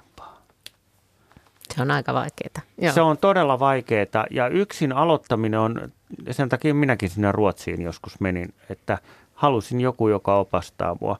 Mutta se on pitkä työ, tie ja siinä saa paljon tehdä töitä ja nöyrä asenne, koska sä erehdyt koko ajan ja väärin määrität. Mutta siitä voi lukea muutakin kuin, että mitä lajeja siellä on. Siitä voi lukea sitten myös sitä, että mitä ne eläimet on mahdollisesti tehneet. Kyllä, kyllä. Kyllähän jos jälkiä seuraamallahan voi, siitähän tosiaan näkee, näkee mitä ne el- elukat on tehnyt. Että onhan esimerkiksi hirvieläinten peurojen ravintoa voi tutkia sillä, että niinku seuraamalla jälkeä ja katsoa mitä ne syö. Ja jossain värriössähän on näätäkin jäljitetty satoja kilometrejä, ellei tuhans, peräti tuhansia. Siitä pä- pääs, ja onhan vielä näistä suurpedoistakin, en tiedä tekevätkö nyt enää, mutta et ne on niin kuin jäljittämällä näitä eläimiä katsonut, s- ihan seurannut niiden ravinnon Tehdään niitä edelleenkin, Hmm. joo. Ja nehän katsonut niitä satelliittipannoisilla ja muuta, että katsoo, missä on niitä tapa- paikkoja, Niin. mutta ää, nythän on näitä jälkikursseja. Eli mä suosittelisin nyt esimerkiksi Risto Sulkava on tuolla Heinävedellä pitää jälkikurssia, niin mennä eka jälkikurssille, koska silloin se, a- se antaa sulle semmoisen ymmärryksen, kun ottaa kirjan, tässä on meillä monta hyvää kirjaa, niin sä et, kun täällä on välillä kaksi kuoppaa ja kuoppaa ja kaksi kuoppaa, se voi jättää joko orava tai näätä tai jopa kettukin hyppiä. Niin sä, sun on, sä, se, se ei oikein tiedä, mistä aloittaa. Mutta jos sä menet jälkikurssille, niin silloin se sua opastetaan, että hei, kiinnitä tohon huomioon. Ja sitten se ihminen kertoo, se opettaja kertoo, että mihin kaikkeen, koska tärkeintä on katsoa, että miten se eläin on liikkunut. Onko se hyppinyt, onko se pomppinut, onko se ravannut, onko se laukannut, onko se kävellyt, onko se ryömin, onko se laahannut. Ja näitä ei kyllä opi helpolla. Ja tärkeintä on se ymmärtää, että miten se eläin on liikkunut. Niin ja sekin vaikuttaa, niin kuin puhuttiin tästä, että miten se liikkuu siellä maastossa ja onko se vaikka veden äärellä, niin kuin jotkut saukot ja näin kaikki No tämä. joo, mutta saukon jäljet voi on- löytyä keskeltä peltoa tai metsän keskeltä, että jos sä alat katsoa, että vesistö, ää, esimerkiksi Juhan Laaksosen kanssa kerran oltiin ää, tuolla Myllykoskella, niin Aa, siellä on saukojäljet, mentiin kattoon, oli mennyt sinne kosken ja jokea pitkin, niin se oli ilves. Mm. Mm. Et sä et Mm. koskaan tiedä, mitä jälkiä on missäkin. Et sen takia kannattaa olla hyvin kriittinen. Ja mä muistan kerran, kun me oltiin äh, Ronkaisen kanssa susia jäljittämässä ja sitten se oli siihen aikaan, että sai susia metsästää ja siinä oli sudenmetsästysporukka, kolme metsästäjää ja niillä oli lippusiima siinä ja sanoi, että meillä on sudet tuossa ja Ronkaisen kanssa katsottiin molemmat sitä jälkijonoa ja todettiin, että tuossa on liian niin kuin leveä käynti ja molemmat otettiin autosta sukset ihan toisistaan riippumatta, koska ja lähdettiin hiihtää löydettiin yhden kuusen alta ja se oli Ilveksen jälkiotos ja me hiihdettiin takaisin ja sanottiin niille met, kokeneille metsästeille, että se on Ilves, että ei kannata. Ne jäi ihan hölmistyneenä. Eli tämä tarina vaan kertoo siitä, että ammattilaisetkin tekee ja pitkän linjan ihmiset tekee, kun on pehmeitä lunta, niin Mm. virheitä.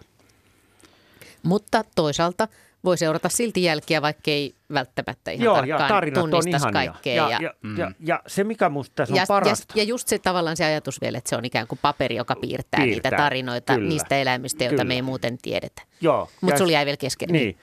Mun mielestä tässä on ollut 200 hienoa upeaa, tai montakin hienoa, mutta nämä, tämä kärpän hyökkäys sen koppelon kimppuun ja sitten tämä ilvesten temmallus. Sä et muuten tämmöisiä ikinä näe, ellei niistä jää lumijälki. Mm, nisäkkäät liikkuu yöllä ja Kyllä. yleensä jälkiä jättämättä. Juuri ja, näin. ja tähän perustuu esimerkiksi nämä monet riistakantojen arvioinnit, että lumijäljistä Kyllä, lasketaan ja arvioidaan. kyllä. Ja sitten jos on vielä yhtä hyvällä mielikuvituksella varustettu ja kerroja, kertojan lahjolla varustettu kuin Riku on, niin pystyy rakentamaan tällaisia, musta oli lumoava se tarina, kun sä kerroit niistä susista ja siitä jäniksestä, joka oli jallittanut sitä susilaumaa. Ja se oli jo, Se oli tosi hienosti kerrottu sitä paitsi. Mutta me nappaamme nyt lähetykseen äh, Paulin Sastamalasta. Pauli, oletko siellä? Täällä ollaan. Ole hyvä, kerro. Siitä on jokunen vuosi jo aikaa. Olin koiran kanssa metsällä kävelemässä ja, ja sitten tuli, tuli jäniksen jäljet, jotka, jotka meni erittäin vauhdikkaasti ja, ja ne oli niin pakojäljet. Ja mä lähdin mielenkiinnosta jäljittämään sitä, kun se siinä yksinään meni niin vauhdilla metsässä ja, ja sitten tuli siiven jälkiä siihen hangelle sen molemmille puolille tätä jälkionoa ja jäniksen jäljet sekos pahasti siinä kohtaa.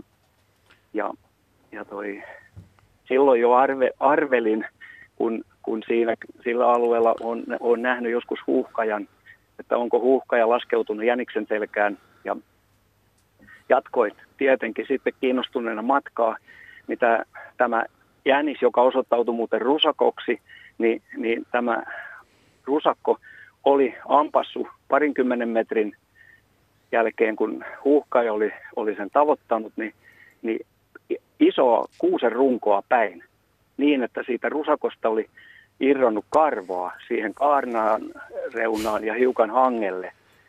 Ja se huuhkaja oli mun mielestäni pudonnut kyytistä siinä. No, mä jatkoin matkaa pakon jälkeen ja 6-70 metriä, niin se huuhkaja oli uudestaan sen niskassa. Ja uudestaan tämä rusakko meni puuta päin sen jälkeen. Ja siinä kohtaa oli sitten huuhkaja höyhen myös. Että se huuhkajakin oli joutunut siihen puuhun kontaktiin. Sitten jatkettiin matkaa, niin tuli mäntytaimikko riittävän tiheä ja, ja vaikkei se ollut kovin iso, niin se rusakko oli jäänyt sinne. Ja toi, mä arvelin, että, että kun se oli varmaan aamulla siinä tapahtunut, niin, niin, niin toi, että nyt on tilanne ohi ja mä menin sitten ja se lähti niin kuin minua sieltä karkuun, eikä ollut yhtään verta makuupaikalla. Että toi, se ei ollut ehtinyt ha- haavoittua sitten tämä rusakko. Että oliko se, oliko se tarkoituksellista vai oliko se hullun tuuria, että vauhko, vauhkoonnuksissaan päin puuta kaksi kertaa. Jaa, täällä onkin vastaajan hommat aika haastavia. Mitä sanovat Markus Viikonen ja Riku Lumiero? tarina on jännittävä. Tuota, nythän tietysti on sillä tavalla, että, että, että rusakko on huuhkajallekin melko iso saalis. Et sehän on, niinku, on, se on selvästi, selvästi huuhkaja raskaampi. Ja tuota, kyllähän se rusakko tietysti, jos se on silloin niinku huuhkaja selässä, niin kyllähän se yrittää päästä siitä eroon, että saattaa se ihan tarkoituksellakin rynnätä, rynnätä puuta päin. Mutta aika jännä tarina. Harvoin sitä tollasta pääsee näkemään. Aika jännä tarina, joo. Oliko se varmasti huuhkaja, että kun mulla tulee maakotka mieleen, että se ei ollut maakotka? No kun niitä on, niitä on niin tosi vähän niitä kotkia tässä meillä päin maakotkia ja, ja sitten, että kyllä se aika tihetä, se oli semmoista, se eka, eka kohtaaminen oli semmoista vähän niin kuin melkein tukkipuu metsää ja, ja toi, siellä alhaalla oli tilaa linnulle kyllä levittää siipensä muutama metri maa, maasta ylöspäin. Että kyllä siinä kotkakin olisi, olisi mahtunut pujottelemaan, mutta, mutta toi, siellä oli nimittäin tässä toisessa jompi kumpi näistä törmäyksistä, mä en muista eka vai toka, niin, niin siellä oli mun mielestäni huuhkajan pehmeä höyhen niin hangella siinä kohtaa, että, että arve, arvelisin huuhkajaksi sen takia. Joo. Just, että se oli pehmeä höyhen. Niin. Koska, koska maakotka on sitten myös semmoinen, että maakotka pystyy yllättävän tiheässä metsässä lentämään ja saalistamaan esimerkiksi metsoja. Ja mä oon kerran nähnyt semmoisen tilanteen, kun oli tämmöinen keväinen metsonsoidi ja maakotka sinne pölähti. Ää, ja nämä metsot näki sen ja ne lähti juokseen ja tämä maakotka juoksi. Siellä hangella oli maakotka juoksi, juoksi niiden metsojen perässä, mutta se hävisi sen juoksun. Et mun kanalinut on parempia. Et siksi mulla tuli mieleen, mutta niin kuin Markus sanoi, että rusakko on vähän liian iso saalis huuhkajalle, mutta mä tiedän, että eläimet tekee kaikkea, että hyvinkin saattaa olla niin, että se on ollut niin fiksu se rusakko, että se on tiennyt, millä se karistaa sen niskasta pois. Toivotaan, että sillä on järki pysynyt tallella tästä aivotärähdyksestä huolimatta, jos oli noin fiksu yksilö. Joo, mä, mä luulisin kyllä, että niinku maakotka melkein kyllä pysäyttäisi sen jäniksen siihen kohtaan. Että... Jos se on kato hypännyt heti sitä puuta vasten. No niin. Niin. Tiedän. Se on ollut pelastus, koska mä tiedän yhden semmoisen karhun, jota jahdattiin monta kertaa. Ja se aina ne koirat, kovatkin karhukoirat tuli niin kuin lopetti sen jäljittämisen. Ja sitten tuli niin kova koira, että se ei lopettanut. Ja kun nämä koirat oli sen karhun perässä ja ne sai kiinni, niin tämä karhu alkoi mättää keloja nuri. Ja se pelotti niitä sillä kelolla heiluttailla koirat pois. Ja, ja sitten kun tuli yksi tämmöinen, niin nämä metsästäjät näki, mitä se teki, ja ne ampui sen kyllä sen karhun. Mutta tämmöisiä sattuu. Hmm. Niin. Hurjia tarinoita. Hei, kiitoksia Paulille tästä tästä soitosta ja meillä on jo seuraava soittaja odottamassa varmaan todennäköisesti tämän illan ehdottomasti nuorin soittaja lähetyksessä. Hän on meidän, hän on lähettänyt meille myös kuvia, kuvia tai ainakin yhden kuvan vähän niin sanotusti mummin ja ukin avustamana. Tässä on kuva, tässä on, tässä on siis lapsen, äh, lapsen talvirukkanen ja sitten siinä rukkasen vieressä on jäljet. Ja me otetaan nyt lähetykseen mukaan Emil. Terve Emil. Moi. Saat Emil kuusi-vuotias, eikö niin? Moi. Joo. Hei, mitä, minkälaiset jäljet sä oot löytänyt? Kerro meille. Ne oli mummun, ne oli mummun käden kokoisia. Oho, joo. Mummun ja. käden kokoisia. Eli sinun käsi ja olisi mennyt moneen kertaan. Kelkalla. Aha. Joo. Ja sitten ne meni saareen. Mhm. Ja sitten saarista pois. Selvä, joo. Ja oli tosi tosi isoja. Tosi isot jäljet. Se mummun rukkaset kokoisia. Ai se on, Ai, se on rukkanen siinä, eikä Sit mikään lapsen. Hyvä tarkennus. Todellakin. Joo. Sitten ne on todella isot, kun siinä on mummun rukkanen. Se Riku, käy jo pelottavaksi. Riku miettii ja samoin Markus. Joo. Täällä on... Täällä, täällä on susia.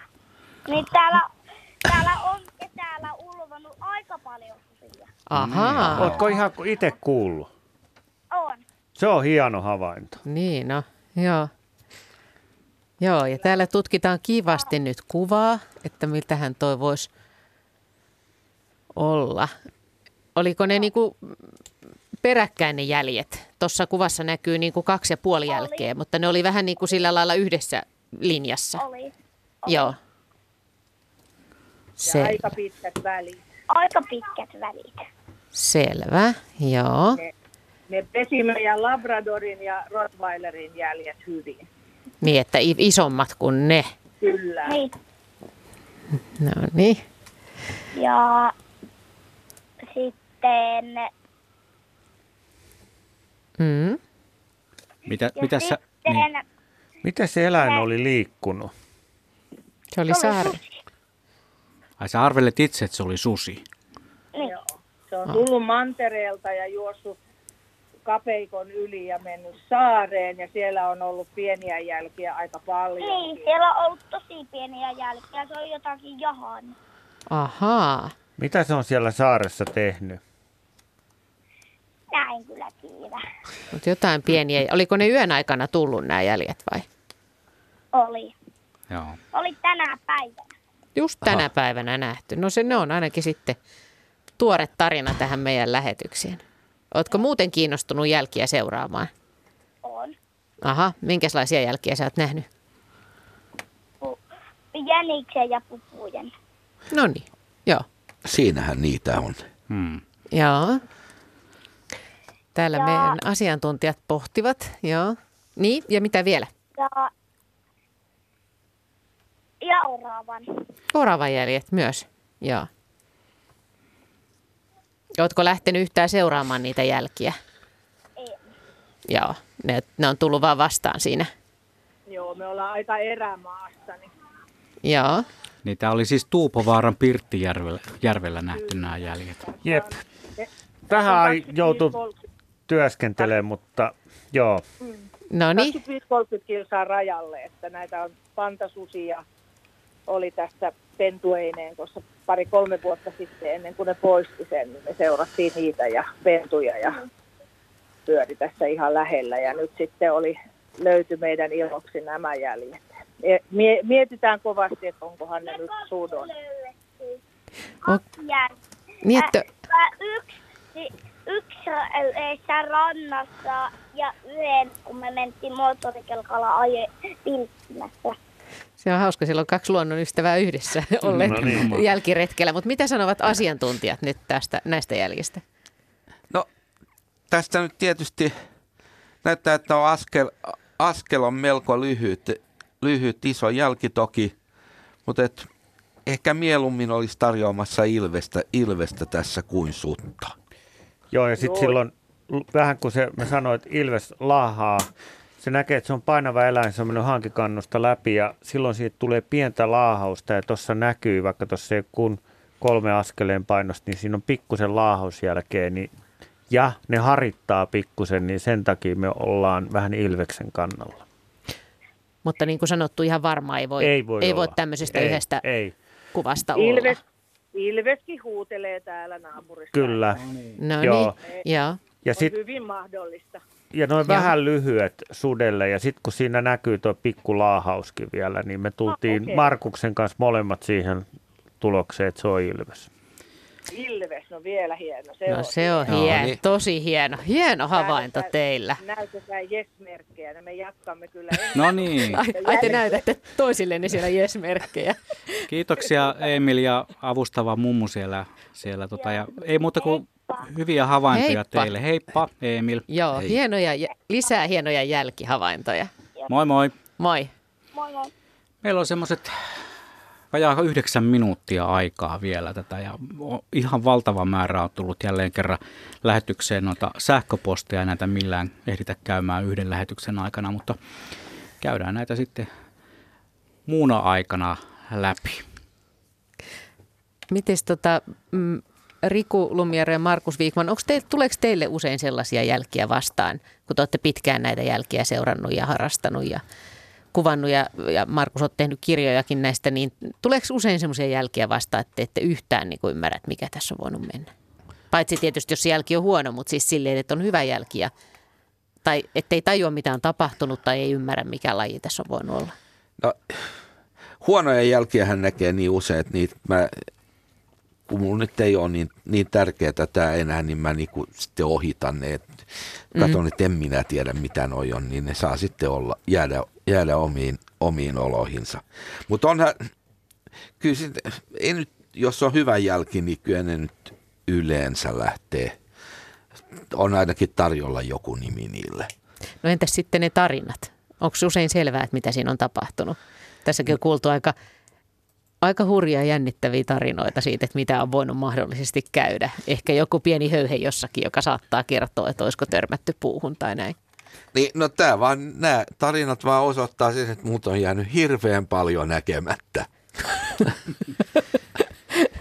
Joo, silloin kun Markus sanoi hyvin, että Markus, jos on vähän hankala jälki, niin ei enää jaksa. Mä, mulle nämä jäljet on kyllä vielä intohimoa, että mä yritän aina pohtia. Ja se, että kun jäljen päälle sataa lunta, niin helppokin jälki on vaikea silloin. Se on vaan niin. Ja mä yritän kyllä määrittää jokaisen jäljen ja sitten kun täällä pääkaupunkisäädöllä liikkuu pääsääntöisesti täällä Uudellamaalla, niin täällä on kaiken maailman jälkeen. Tää, lähdetään sitä rotasta liikkuen, mitä Ja rota... viimeaikainen havainto, Ahma. joka on se ahma, Joo, mä sain jos itse- jäljistä niin, puhutaan. Kyllä, mä sain eilen sähköpostia aamulla päivällä nämä ahmanjäljet ja tää, nämä, jotka oli havainnut, ne lähetti yhdelle tutulle ja se lähetti mulle ja Ilpo Kojalalle ja molemmat päädyttiin, että Vuosaaressa oli lauantaina mennyt ahma, että täällä voi olla mitä vaan, ihan kaikkea. Ja sen takia niin kuin mä aina yritän. Ja ahma, ahma havis Vuosaaressa lauantaina, eli Helsingissä, niin on aika kova havis. Niin, semmoinen, joka suakin yllä, Kyllä, kyllä. yllätti. Et kolme vuotta sitten Laajalahdella nähtiin ahma. Että kyllä täällä voi nähdä mitä vaan. Ja Markushan on nähnyt kirkkonummella ahma. Kyllä joo. Joo, sitten meni monta vuotta, etten mä kenellekään sanonut siitä mitään. Kun, kun eihän, eihän, ei se 90-luvulla oikeastaan ollut mahdollista, että, että kirkkonummella olisi ollut ahma, mutta kyllä se siellä tien yli vaan kulki. niin, mutta sä et sanonut kenellekään. Sä En, ei, että kaikki ei, siinä epäilee. meni, siinä meni monta vuotta ennen kuin mä kenellekään kerroin siitä.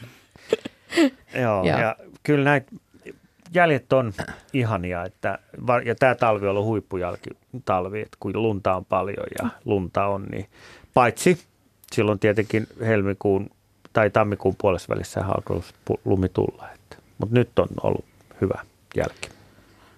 Ja mun mielestä, jos nyt jäljestä on niin kuin vähäkään kiinnostunut, niin mun mielestä kannattaa aloittaa koiran jäljestä. Siinä voit katsoa, kun koira kulkee ja sitten menet katsomaan, minkälaista jälkeä se on. Ja pääpyörällään, niin että ei, että miten, miten tosta voi tulla tällainen jälki. Mm. Joo. Niin. Mutta se on hyvin, se on hyvin opettavaista.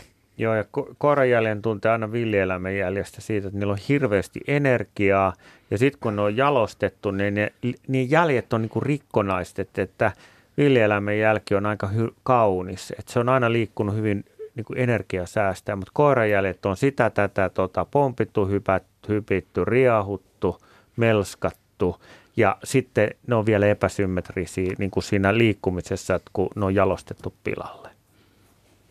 Niin koiranhan heti tuntee siitä, että se, niin kuin, jos on syvää lunta, niin tieltä se lähtee, lähtee, lähtee hangelle, mutta se ei pysy siellä pitkään, koska se ei jaksa. niin se hyppii, pomppii ja sitten jos on kova alusta ja vähän lunta, niin ne ei ole niin kuin helminauhaa tai la- laukkaa tai ravia, vaan ne on mitä sattuu. Se vaihtaa sitä liikkumista. Mutta just puhuttiin, että jälkien lajien tunteminen voi olla vaikeaa, mutta voihan seurata siis tosiaan rusakon jälkiä, metsäjäniksen jälkiä, oravan jälkiä. Rotan jälkiä, Ihan tuttuja. oravan jäljet on ihan suosituimmat. Mm, Mm. Ihan Ja näitä perinteisiä. Katsoo, että mitä, mitä kaikkea ne on mahdollisesti tehnyt. Kyllä, ja ne Ja tarinat miten- on hyviä. Mitä, mitä tarinoita niistä voi lukea? Kävi tuossa ennen lähetystä meidän työpaikan tuossa pihamaalla katselemassa vähän jälkiä ja, ja tota, tietysti siellähän oli niitä perinteisiä rusakonjälkiä. Tuossa noin yksi rusakko oli käynyt meidän tupakkapaikalla. Se oli aika veikeän näköiset, koska ne jäljet meni ihan suoraan siihen tupakkapaikalle, johon sitten huomaavaiset tupakoitsijat olivat ne natsansa heittäneet siihen maahan, eivätkä laittaneet sinne roskikseen. Se oli jotenkin, se oli niin, niin urbaani jälkijono kuin vaan voi olla, että ikään kuin se rusakko olisi käynyt siinä spaddulla ja jatkanut sitten No niin. matkaansa. ei syönyt kuitenkaan niitä. Todennäköisesti ja toivottavasti ei, ei sitten syönyt. Tarinoita on tosiaan tullut ihan mahdottomia määriä. Täällä on muun muassa Tapio kertoo näin, että olin jäniksen jäljillä talvella Etelä-Pohjanmaalla metsästyksellä pellolla. Yölliset jäljet meni pellon halki ja noin 40 metrin päässä metsän reunaa jäljet hävisivät yksi kaksi ilmaan. Ei näkynyt mitään päälle päin taistelun jälkiä. Eli hän kysyy juuri tämän, että olisiko esimerkiksi kanahaukka tai huuhkaja voinut nostaa jäniksen ilmaan. Luultavasti jänis oli metsäjänis. Maakotka. Kanahaukka tai huhka, ei ne, Ei niin nosta. ei, ei ne saa sitä heti Et ilmaan. si, niin siitä on tappelujäljet, mutta maakotka ottaa. Se, joo, se voi viedä kerrallaan. Se ottaa kerralla. Tuollainen jälkiketju olisi kyllä hieno päästä Joo. Ikuistamaan, että, että niin kuin jäljet loppuu vaan johonkin. Ja mulla on kaksi ihmistä mm. kertonut, että ne on nähnyt, kun maakotka ottaa jäniksen ja se nappaa sen lentoon. Okei. Tämä Tapiolle tiedoksi kerrottakoon. Mä olen kuullut, kuullut tarinaa, että maakotka on ottanut terrierin ja lennättänyt sen hetken, matka, hetken matkaa ennen kuin se pääsi irti. Joo. Joo silloin voimaa. Silloin voima. Täältä tulee muuten sitten hieman palautettakin. Sari laittoi viestin, että kiitos huipusta lähetyksestä. Nuorisolta puhelimet pois ja kuunnellaan luontoradiota. Takapenkki hiljeni kuuntelemaan. Ihan parasta. Tää, Loistava on... nuoriso on siis kuunnellut meitä. No, ja olihan meillä tässä Emil 6V, joka peukutti sitten sieltä Jessiä tuli. Niin, että kyllä. Oli, mutta, olikin Ilves. Niin me oli. Mutta ei ole ihme kyllä, siis onhan se oikeasti tosi jännittävää parhaimmillaan. Se on vähän kuin joku inkkari juttu, kun lähdetään Joo, ja se on tyhjä taulu. Jälkiä. Se on oikeasti, niin. Niin kuin mä, mulle se on niin kuin intohimoa aina katsoa, että mitä tapahtuu. Ja varsinkin jos pääsee jonnekin muualle, niin kuin missä pystyy jäljittämään näitä eläimiä. Tämä pääkaupunkiseudulla ja Uudellamaalla ei oikein pysty, mutta meppä sitten jonnekin Kuhmoon tai Lappiin tai mm. muualle, että voit hiihtää kilometritolkulla, niin sitten alkaa tarinaa löytyä. Niin, kun sä pystyt seuraamaan just mitä sitä yhtä yksilöä ja mitä sen elämässä on ikään kuin sinä tiettynä päivänä. Joo. Varsinkin jos pystyy vielä ajoittaa vähän sen niin. suunnilleen, että milloin on ja tapahtunut. Susi, susilaaman seuraaminen on huippua, että kun mä oon nähnyt, kun ne yrittää hirviä metsästää, niin se on jo aika makeeta. Eli nyt vielä kaikkialla, missä lunta on, niin lumijälkiretkelle lähipäivinä, milloin vaan on mahdollista. Ja mahdollisesti kamerat mukaan voi tietysti piirtääkin, jos haluaa, ja, ja seurata, seurata niitä jälkiä. Kiitos kaikille. Kiitos Markus Viikman, kiitos Riku Lumiero. Kiitos kaikki soittajat, ihmeelliset tarinat lentävästä kärpästä ja juoksevasta maakotkasta ja vaikka mitä. Aivan hämmästyttäviä tarinoita. Kiitos Juha Plumperi. Kiitoksia Minna Pyykö.